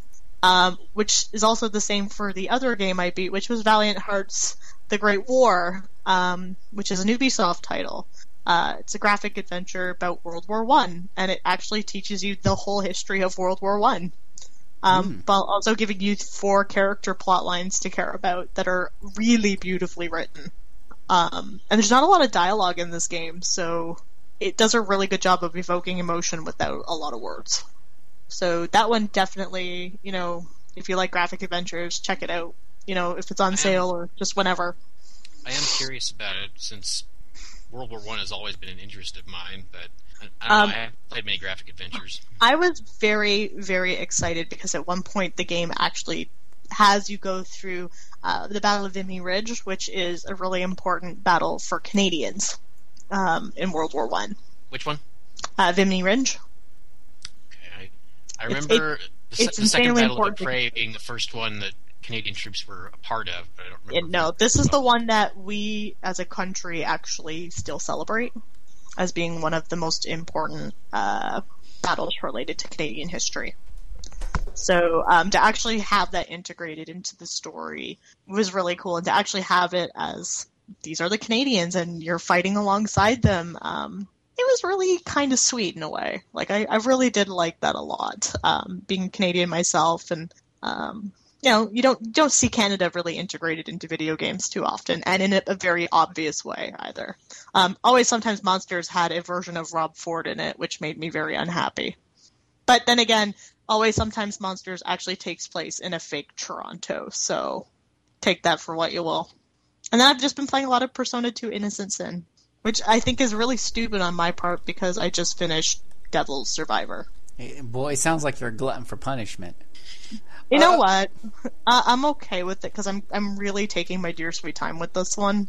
Um, because between that and then when I've got to start Rogue Legacy and I've been playing Transistor on and off as well. Um, like I'm just I'm waiting to find the right game to just sink my teeth into. So just been playing bits and pieces of things after beating all those games. Like I had a really productive week for beating games last week. I'm not gonna lie.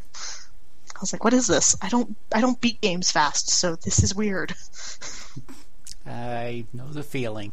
Um, to get through uh, Devil's Survivor, did you have to use a FAQ?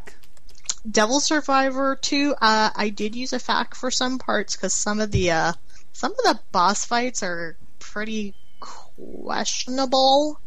Um, but Yes, they are. but to be fair, um, I actually found the final day of the game pretty easy. Once I, I figured out some of the, the tricks of the trade for the final boss, like there there's a couple easy ways to make that final boss fight your uh, your bitch. Let's put it that way. Especially if you have demons that have reflect everything. Which I did have. I had one demon that reflected everything, and one demon that nulled everything. So they were pretty much invincible other than to Almighty. Nice. Like you don't have that very often, but those those two demons I I played around a little bit with the uh, the demon fusing system in that one and uh, I made, like I said, two very broken demons that I think kind of helped in my favor. Because I think I would have. Well, let's face it. So the boss fights in SMT games can be really, really bitchy, and you know, in the case of Devil Survivor as a series, it's a little bit harder to gauge what's the best approach for a lot of the boss fights because usually the bosses have a trick to them. Like some of them, for example, like just will heal stupid amounts of health back. So you always feel like you're only chipping away and chipping away, and there are ways to negate stuff like that. But you have to really think about how you Yeah. go about doing that, and it does require a lot more thought than Yeah. It's Um, like that in Strange Journey, too. Strange Journey is one I'm kind of afraid to go back to because I left off in each sector. That's the one where you, you basically need a piece of paper to map. Hmm. which I'm kind of afraid of. trying to think if I got through an E sector or not. I E got- sector's the really huge one with the garden.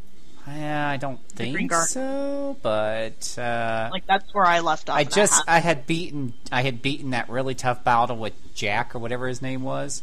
Was it Jack? There was like uh, or the commander. Anyways, it was one of those really really tough fights that apparently some people quit on the game on that fight alone. And then uh, and then I was being sent back to the old areas to collect a couple of crappy things for commander. What's his name? So now I've forgotten what I've done. yeah, so uh, you're probably farther than I am.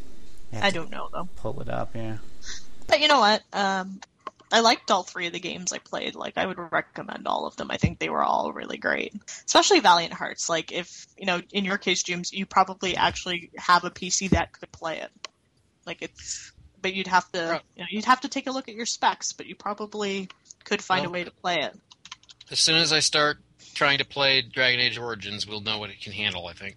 Yeah, that's going to be tricky. If not, you're going to have to be asking your uncle very nicely, "Can I please borrow your Xbox 360?" Well, he's mostly playing Xbox One lately. He So I'm sure if that- you ask very- Call of Duty. I'm sure if you ask him very nicely, if it Dragon Age doesn't work on your PC, try it on uh see if he'll let you use your 360 the 360 because game runs fine on 360. Well, I, I downloaded the whole Ultimate Edition, which was about 25 gigs, Oh God, and uh, I don't know yet. I haven't had time to try and just sit at the computer playing anything for a little while. Maybe. No, probably not tonight. But tomorrow morning I will try, and we'll see what happens. I love that game. Dragon Age is so good. Well, you played through it two and a half times. You told me that. Mm-hmm. You, I I, would like do that go for most games that that I think suck.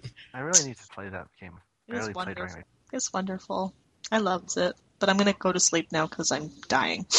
But thank you for having me on to chat. And yay, Nathan and I agree on things. That was great.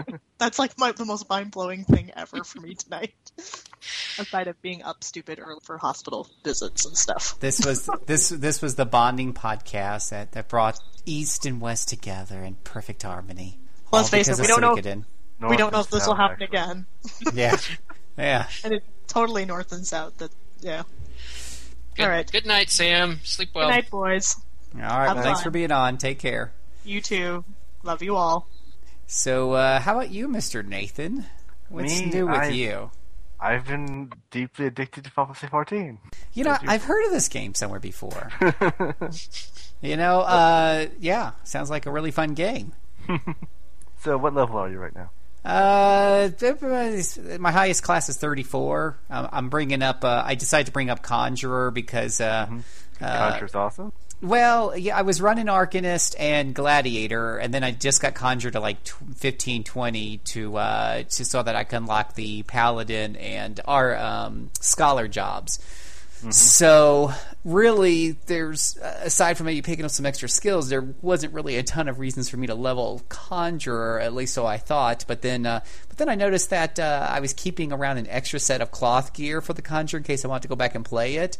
Uh, where my Arcanist, you know, because my Arcanist now had level thirty some gear. And I'm like, oh, that, I, I hate keeping around all this extra inventory. So let me level up my Conjurer so my Conjurer could just use my Scholar gear. Um, so that's what I'm doing right now. I'm like uh, level 29 right now, Conjure. And then I found out uh, that when I become level 30, well, the requirement to become the White Mage job is level 15 Arcanist, which of course I already have covered. So I get to do White Mage, and I get to be one of the iconic classes. Woohoo! So. Yeah. And also, there's a good reason to grab Stone Skin because it's a useful spell for scholars. Um, yeah, and I'd say, uh, I will say, um, boy, uh, in playing the Arcanist, I've said I said before, I, I like the original take. The Arcanist uh, is uh, uh, the way they approach magic is they look at it logically, and they there's a lot of book study, and when they even cast the spells, it looks like they're writing in a book, and with the flourish of the pen, that's where the spell is taking shape. I think it's a really really cool concept after playing Yeah. so many different wizards. It feels kind of fresh. a great job with Arcanist and melding, you know, a bunch of things that kind of struggled to work well together before in the series, and something that worked really well. And the Scholar is a really unique, interesting class, which, least for the first time, Scholars really got its niche. Well, and then Eleven had something, but Yeah, and that's the really cool thing because you're playing this Arcanist, which for those who don't know, uh, you know, it's akin to let's say the the Warlock in, in World of Warcraft. You're basically a pet uh, pet caster. You got a pet, and normally the pet, you know, you'll send it first. Send it forth first to grab the aggro, and then you'll put a damage over time spells on the monster and uh, watch it die somewhat slowly. Um, what's really cool about when you unlock the scholar uh, job, which is uh, a progression of that Arcanist class, um, a focus profession type of deal, um, it becomes a healer. And how does it do that? By switching out your tanking pet with one that runs around and heals people, a fairy that looks an awful lot like the fairy from Zelda. Hey, listen, Navi. I keep telling people its name is Navi, but uh, that is so so cool. I mean, there was no such thing as a healing pet and, in WoW. You had a tanking pet, you had uh, DPS and crowd control pets. You didn't really have this you know healing pet idea. So I thought that was a really neat way. You also get an extra you know healing slash shield spell. But I, I think it was a really really neat way to quickly change a DPS class. You know, with just Yeah, a few they strokes. did a great job with the scholar. In terms yeah. of shifting it over. Yeah, They're it's, from it's a DPS class, and now it's a healing class. It's a healing class, and you don't miss a beat. You know, you don't miss a you don't miss a beat at all. So uh, I've enjoyed uh, playing those. I've also uh, been tanking a bit as a as a paladin now, since Conjure also unlocks the the paladin job. Mm-hmm. And uh, Sooner or later, you'll need to. Well, sooner or later, you'll probably want to build up Thaumaturge to get Swiftcast because that's so useful for conjurers and arcanists. Yeah, I, I probably uh, will down the road. Uh, I like the uh, idea of doing a black mage as well. So Shirley's uh, she- now Shirley's got that all covered. She's got white mage and black mage unlocked on her character. Mm-hmm. So she's going around being a little casting Lalafells. We're playing him him and her Lalafell. Mm-hmm.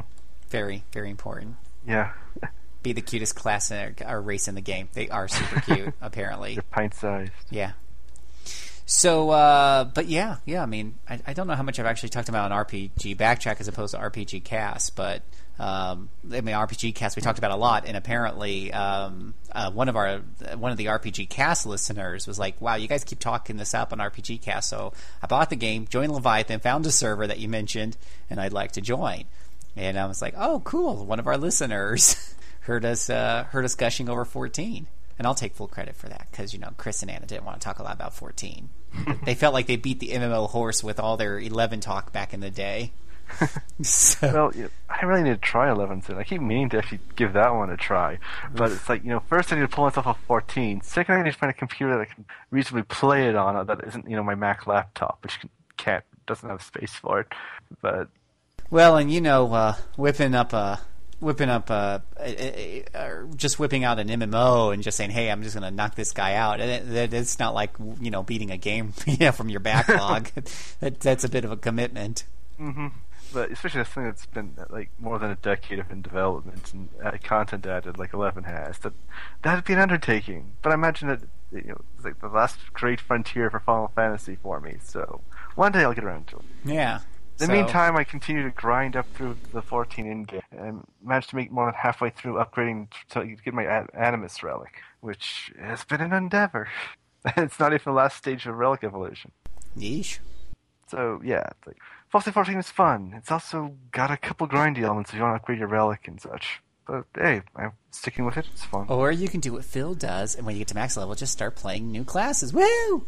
Yeah, I did it. I have four classes at 50 for just combat classes. So I- I'm about as done with it as I will be until I add more classes, which point I will be in, be in the process. Hey. Hey. So, uh, any uh, uh, uh, anything else on your mind? Other than Final Fantasy 14, um, well, other than musing randomly about the anime I've been watching, I can't think of much that know, be at all interesting. I'm not sure if that would be. We let we, we let Mike talk about movies. We can let you talk about anime. Hmm. I guess the most thing I can think of is that Aldnoah Zero is kind of a really cool one for the new season, and, and from and, and it's being simulcasted right now. It's like I'm really impressed that this is even a TV series. It's got some of the presentation more like a great movie or something. Which I'm really impressed by. And you know, it's a mecha series, which you know immediately draws me because I'm a mecha nut. Hmm. Yeah, I'm probably. It took me a while actually. I'm probably way behind to actually talk about anime, so there's like no context for any of my musings or interests. so, well, maybe leave that be for now and write about it, like talk about it or write about it at a more later date or something. Bug me about it sometime. There you go. Um, yeah, because I I'm not exactly an anime person myself. I, I'd love to. I just uh, I used to watch it way some of it anyways, way way way back in the day. Um, just uh, just not a lot of time. Hmm. Yeah. I blame Mike. Yeah, I'm in the same boat, man. I used to watch a lot more anime than I do now. I mean, I did, I'll occasionally watch a movie now, but that's something different. It's not a regular show. Well, I did just buy Millennium Actress. I haven't watched it yet. I'll talk about that sometime. Um, does that mean it's my turn, Phil? Yeah, is, I'm done. So Fair enough. Well, I mean, I'm I put up a couple of reviews very recently. One of them I don't need to discuss because we just spent quite a bit, quite a long time discussing it. It's for this thing called Suikoden Five. You may have heard of it if you've listened this far in the podcast.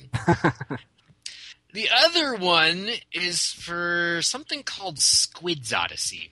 I always thought squid was its own plural, but apparently you can just call it squids anyway. And yes, okay, Squid's Odyssey. Hmm. Now, Phil actually played a little bit of this. I remember him talking with me about it as I started the thing up all those weeks ago. You remember it too, don't you, Phil? Yes, Squid Odyssey is awesome. That's not the word I would use, but okay. Now, Phil, Mind-blowingly awesome. Uh, terrific. Tons of fun. now, before I continue, you will you have to tell me why it's to- mind-blowingly awesome, Phil. Well, well, because you know you get to fling squid like you're shooting rubber bands, like they're like little slingshot people, and and and then they bump into the enemies into each other like a, a bunch of pinballs, and and that's how they attack and heal each other and stuff. So you have to like aim carefully and kind of think where you're going to go. And then there's things like water currents and stuff that will sweep you along. So you know you have to pay attention to which way the water currents are going while you're you know fighting and playing. And and yeah, it's just totally original, which means it absolutely has to be totally lots and lots of fun. I'll give you that. It is original. Can't deny it. Um, here's the one thing that I would have really, really liked to see. And Nathan, since, since this is ostensibly a tactical game, you can probably get behind me here. Wouldn't you like to know, have some idea of just where you're going to move before you choose to move in a tactical RPG? Um, yes, that that'd be nice. See, the mechanic for this moving the squids is that you you pull on them with either the circle stick or using the stylus on the touchscreen. You pull on them a little, they just kind of scoot forward. You pull on them a lot, and then wham, they go flying somewhere. And you you just have to kind of be sure that you're aiming in the right direction. Wow. I've seen this happen. I have seen it where I thought I was aiming at the enemy because you know if you bump into them, then you do damage, and I just missed. That's not so great. Oh, but here's the best part: there are bottomless pits, lots of them. So uh, unless you are willing to scoot very, very carefully in certain spots, you're going to fall down those pits, and you get to restart and restart.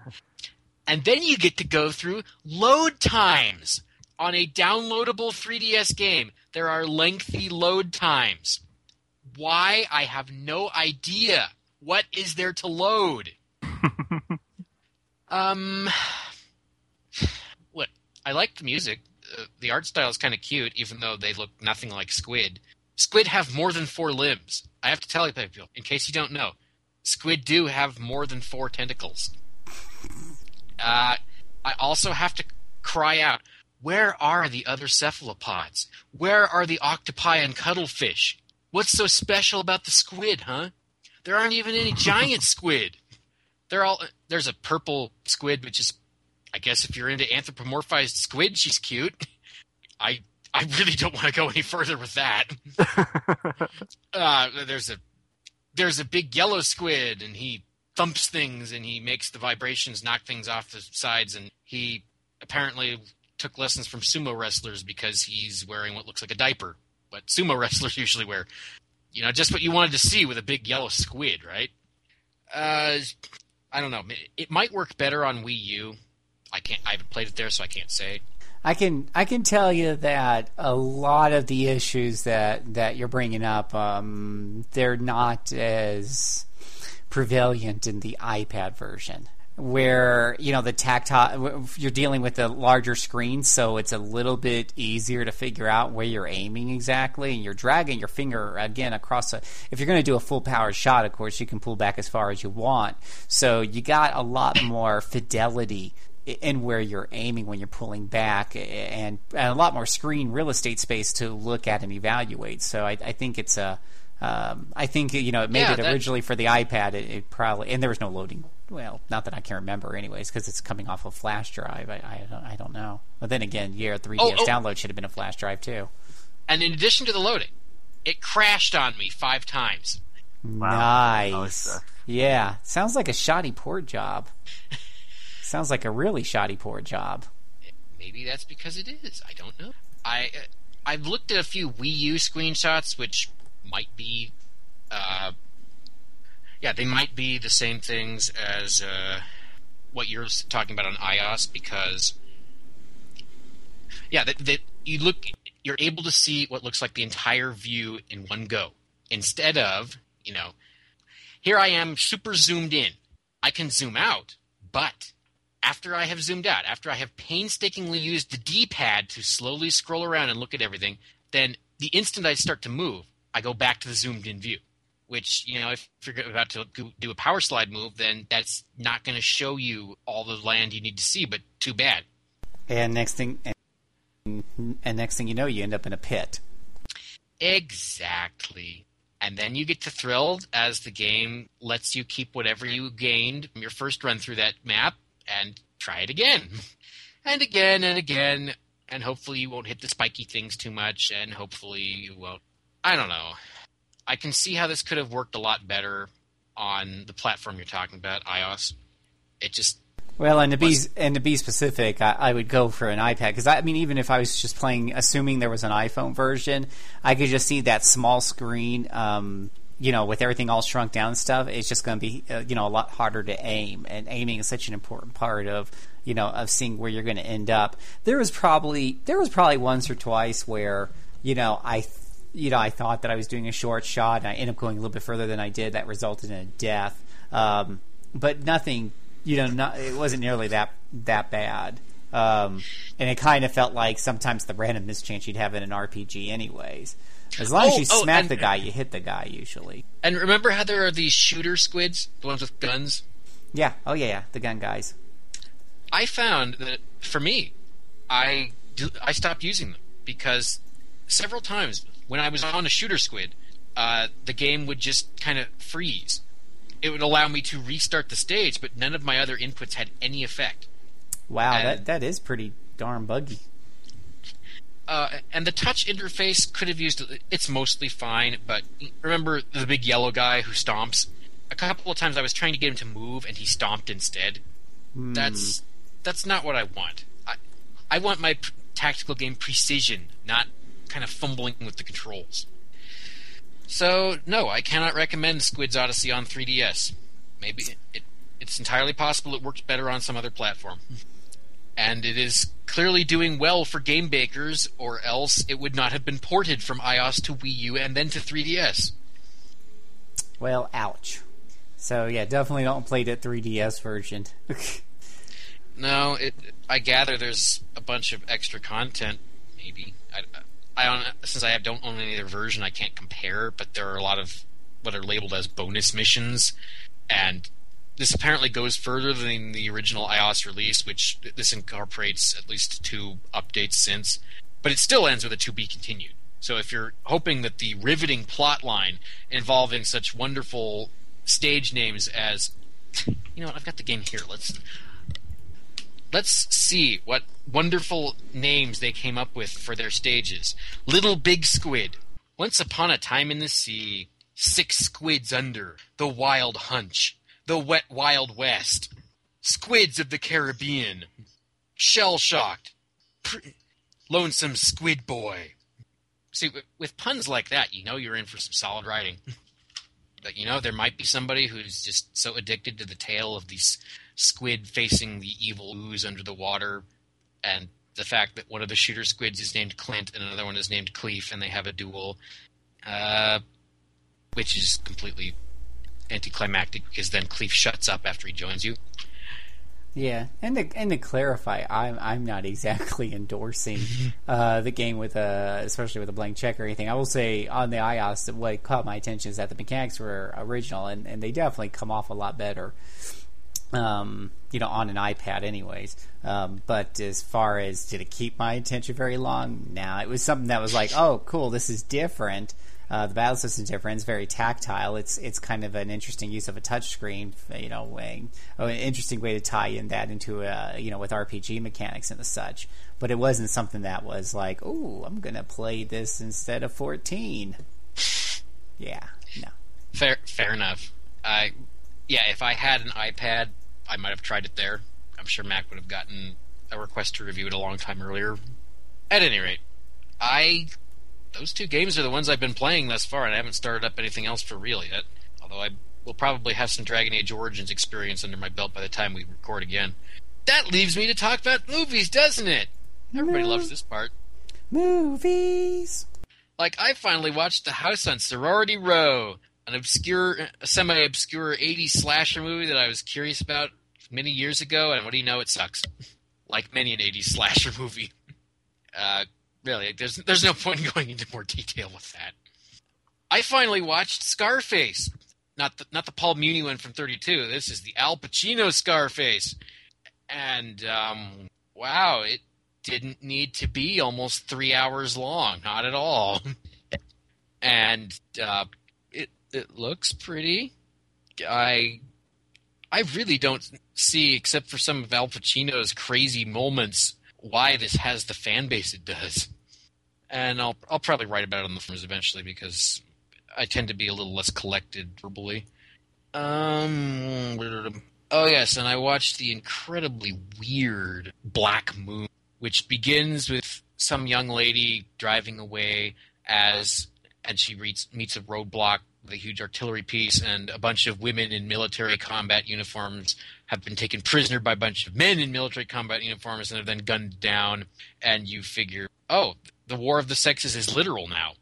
But that's just that's just throwaway because she winds up on some crazy farm where naked children like to chase a pig, where a woman who might be the daughter of an older woman likes to breastfeed her mother, where uh, rodents talk, where there's a unicorn, where trust me, the director actually went through this and tried to remove everything that could possibly be construed as a standard narrative.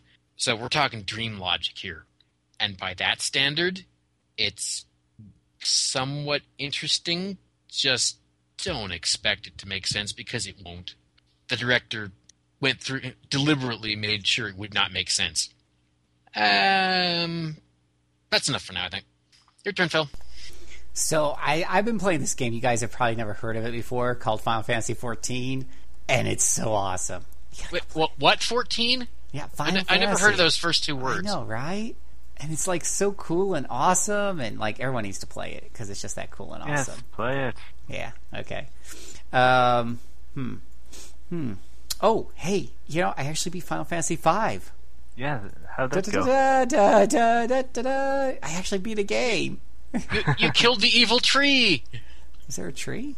Yeah, except the tree. Exdeath's a tree. Yeah, he is. He was kind of creepy. He had lots of little parts to him and stuff, and that was a little that was a little weird. Uh, but um, you know, He was an evil tree. he he died. Oh. He he died quickly. Um, I beat him on the first go, which I was kind of a little surprised. Um, Ah, but, What level are but you? did you uh, try and take on either of the optional bosses in the final dungeon? Okay, so all Phil knows is that Phil likes to open up treasure chests. They're cute. they usually have goodies inside of them. And, and and there's like this one that that can't be more than two rooms from the big boss. So you figure it's got to be a really cool, you know, in-game weapon to help you out in your quest against evil. No, Right, it is. somebody sort of It's stuffed Shinryu. Somebody stuffed a really nasty surprise, and we're not just talking your run of the mill mimic here. Oh no no no no no no no no no no! th- This thing wants to eat you for breakfast, a- and it has the power to do And so. will. And it will. It'll have you for breakfast, lunch, and dinner before you get an attack off. Um. Yeah. And that's the easier of the optional bosses. that was that was that was just evil. It like uh, it, it like oh boy he he knocked me for eight thousand hit points each. My characters had like two thousand. It was just crazy. So yeah, yeah, that that that kind of pissed me off because I it, wa- you know it's actually kind of far into the dungeon. Uh, So it, it kind of took me by surprise, and it made me you know redo about 15 minutes of fighting to get back to where I was at. And needless to say, I did not open that treasure chest a second time just to see if it was a mistake or something. No, no, no, no. Your lesson was learned. Yeah, we, we learned a lesson. Um, Well, I remember learning that lesson too, but I remember learning it even more vehemently with Omega Weapon. Yeah, Omega. Same. First time I fought, it's like, how do I even damage it? It absorbs all of my spells, my attacks all do zero damage, and then it kills me. That sounds about right. And Yeah, you know, I love Final Fantasy V. I've played through it several times. I've never beaten out of those two. an Omega Weapon is just wandering around in a pathway you have to take. So if you're unlucky, if you don't know what's in store, you might think, "Oh, it's just this thing that's wandering around." Well, clearly, I can handle it. I mean, it looks just like some enemies you can fight earlier in the games. Yeah, Uh, you can try. Then it'll murder you. Yeah, t- I had almost every job level maxed by that point, and so I thought I can handle anything. No, Oh, jeez. I'm uh, I'm writing uh, I'm writing kind of a Phil review on it. I'll I'll post that up uh, on my blog and I'll mention it in the, in uh, forums and stuff. So um, you'll be able to you know if you're curious of my detailed thoughts of the game. But yeah, it was really good. I, I feel that it's a you know definitely is a good middle game between four and six. I mean it, it definitely. It's, uh, it's And now a we- great game. Still my now favorite. we have to address why didn't we get it until years later? Uh, yeah, that's just crazy. Well, you know, One of what? the great mysteries of our time. Well, of the older times now, but maybe in a future episode we can deal with this in greater depth because Final Fantasy V has quite a bit to talk about. yeah, I'd love to talk about it a lot. I'll, I'll, s- hmm. I'll see what I can do. I'll, I'll put that on the agenda. Yeah. Yeah, see? I got an idea now. Yeah. I mean, just speaking of which, like since the last time I was on this podcast, I actually beat my fourth playthrough, the my second one under the four job fiesta, which was kind of fun. Actually, I think it's actually my fifth playthrough. Just the first time I didn't beat the game. Fourth time beating the game. And is that are all of those on GBA or did any of that go on?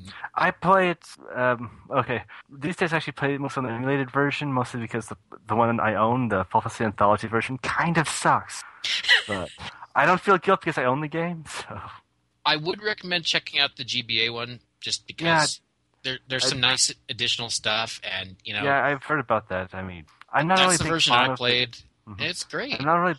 Yeah, I, I understand the translation is awesome. And they, ga- really they a- gave you a few extra jobs near the end. Yeah, I don't like how they add them all at the end. The worst place for jobs is after you've already beaten the game. Why put it there? No, it's not after you beat the game. It's be- I don't remember when right now, but it's before you go into the final dungeon. Okay, well, still, it's awfully. It's, that's the best thing about Fantasy Five compared to many other class-based Fantasy games. Is it gives you all of the jobs in the first third of the game. It gives you plenty of time to actually use them because it's a fun part of a job. It's actually using it. That's Yeah. true. I mean, like, that's the big criticism I have for stuff like everything from Final Fantasy 3 to Bravely Default and such. They make you jump through too many hoops to get to the stuff you should be using from very early in the game. Final Fantasy 5 is the best thing at avoiding that. That's why one of the reasons I really like it. Bye. Yeah, is I got it's, I got nothing. It's I'm not. it- I'm not going to argue with you there. Nah, and I think that's one of the really cool things. Uh, uh, you know, that's absolutely the coolest thing about the game is the is the jobs and the way you can combine them uh, and the way you unlock them and max them out, and um, you know, it's it's just really really cool. Um, and it's really neat how they got individual um, sprites because you got like four slash five uh, PCs throughout the game, and it's really cool. There's like what twenty classes, give or take, and and it's really neat. Yeah, they've got detailed sprites for each play, uh, each character class combination. Mm-hmm. They have different, different, they have, they have special spell, ca- unique spell casting animations for each one, which each have different poses for each of how they're casting spells for each class and each character. Uh, that kind of incredible level of detail. It's not like there's there's no amount of copy and pasting whatsoever. In the, Yeah, I mean there were no shortcuts there. Um, so yeah, I'm super excited and stoked that I finally beat a game. Um, just for you know, which I only do like once every two and a half months. Especially now that I'm playing 14, it's going to be even harder to come by. I did put a little bit more time in Dragon Warrior 2. Got up to my third relic there, um, so I need to keep plugging away at that and eventually beat that one. My my leveling some. Oh yes, what level I was beat five? I think I was like 46 ish. I want to say, give or take a level. Um, so yeah. Hmm. Um. Yeah, that one there's pretty much nothing else but grind. Uh, so after um, uh, so after five, yeah, I probably go. I'm thinking about going back to Strange Journey because I got to figure out what's my you know what's my handheld game that I'm playing while I'm working out. So I might try give Strange Journey another try and try to find a map because I stopped at that one dungeon where everything's like all dark, and even with an FAQ, I could not figure out where to you know where to go next. So I might just do you know, I might just uh, find a, like a like somewhere where someone's uploaded a map of that dungeon, you know, with an illustration. I might be able to get past it. I just I, I don't know who who who whoever thought that dark dungeons where everything's all black. Oh, and by the way, the auto map doesn't auto map the dark dungeon. Go figure. Whoever thought this was a great, awesome gameplay mechanic needs to be taken out and shot because it's not. No one, no one's writing to to Atlus and saying, "Man, give us more dungeon crawlers, but make the dungeons completely dark and make it to where we can't map in them." And and, and oh, better yet, why don't you put some rotating pads in the middle so it just totally randomizes our direction? Because that is so much fun. I, I just, I just Yeah. can't I do it again. I, I've seen some maps from older games like Shin Megami Tensei If, which is like these like giant complex masses of blackness you can't map, have rotating spinners and warp tiles all together. It's like that's just sadistic. You know, Phil, what you described there is vaguely stirring a memory in my subconscious of some other first person thing that we both played on the DS, but I, I can't quite get the name. It's escaping me for some reason. What could that be? Don't even go there. Okay, I won't. So, um, yeah, other than yeah, fourteen to that, that uh, boy, hmm. Hmm. oh well, think that's it. Think that's a wrap. Nothing else really coming to mind. So, we're gonna do that legalese thing. RP RPG Backtrack is a production of RPGamer.com. Oh, speaking of, that's what I'm, I'm sitting here going back. my- I know I'm forgetting something. I know I'm forgetting something. I did want to say, aside from that very excellently written review of Squid's Odyssey, you can find a review of the Dungeon Dragon Star set. You can see you can see an impression of Sunless Sea. Read an impression of Sunless Sea. Uh, got some news about Trails in the Sky PC version. Uh, we've got a uh, retro review on Suikoden in Five that somebody might have mentioned here earlier. Um, an impression of Telepath Tactics, a review on Atelier Rorona uh, Plus, I believe it's the Plus version. All of that and tons of tons more over at rpgamer.com. Plus our our message our message forums where you can interact with other people who share a passion for this hobby. So if you want to check it out, go to rpgamer.com and uh, and jump in, have some fun with us in 14. No, I'm just kidding. Uh, okay, on the boards, on the farms, whatever. However you want to play. We're, we're, we're going to have fun with you. Anyways, RP Gamer. Yeah, right, right. RPG Backtrack. Production of RPG. It's late. RPGamer.com. Your source for news, reviews, and home to the best gaming community on the net. Uh, you can write your comments and feedback to jcservant at cyberlightcomics.com or leave your comments at board.rpgamer.com. We have a thread that will be put up just for this show, so jump in on the conversation. Uh, you can also listen to our other two shows, the Active Topical Banter and the RPG Cast, as well as our huge library of RPG Backtrack episodes, all at rpgamer.com. Uh, and the links are there on the left hand side of the front page. Uh, Mr. Moehnke. Oh, hey, and leave us some good comments on iTunes. Don't leave us bad comments on iTunes, just good ones. Mr. Moehnke. Oh man, I, I did a little more research into Suikoden Centennial Tapestry. Apparently, and this is this is a spoiler, but whatever. It comes from GameFAQs, so maybe it's wrong. The final boss is a tree. Uh, again, that's what a great way to bow this out, isn't it? Indeed.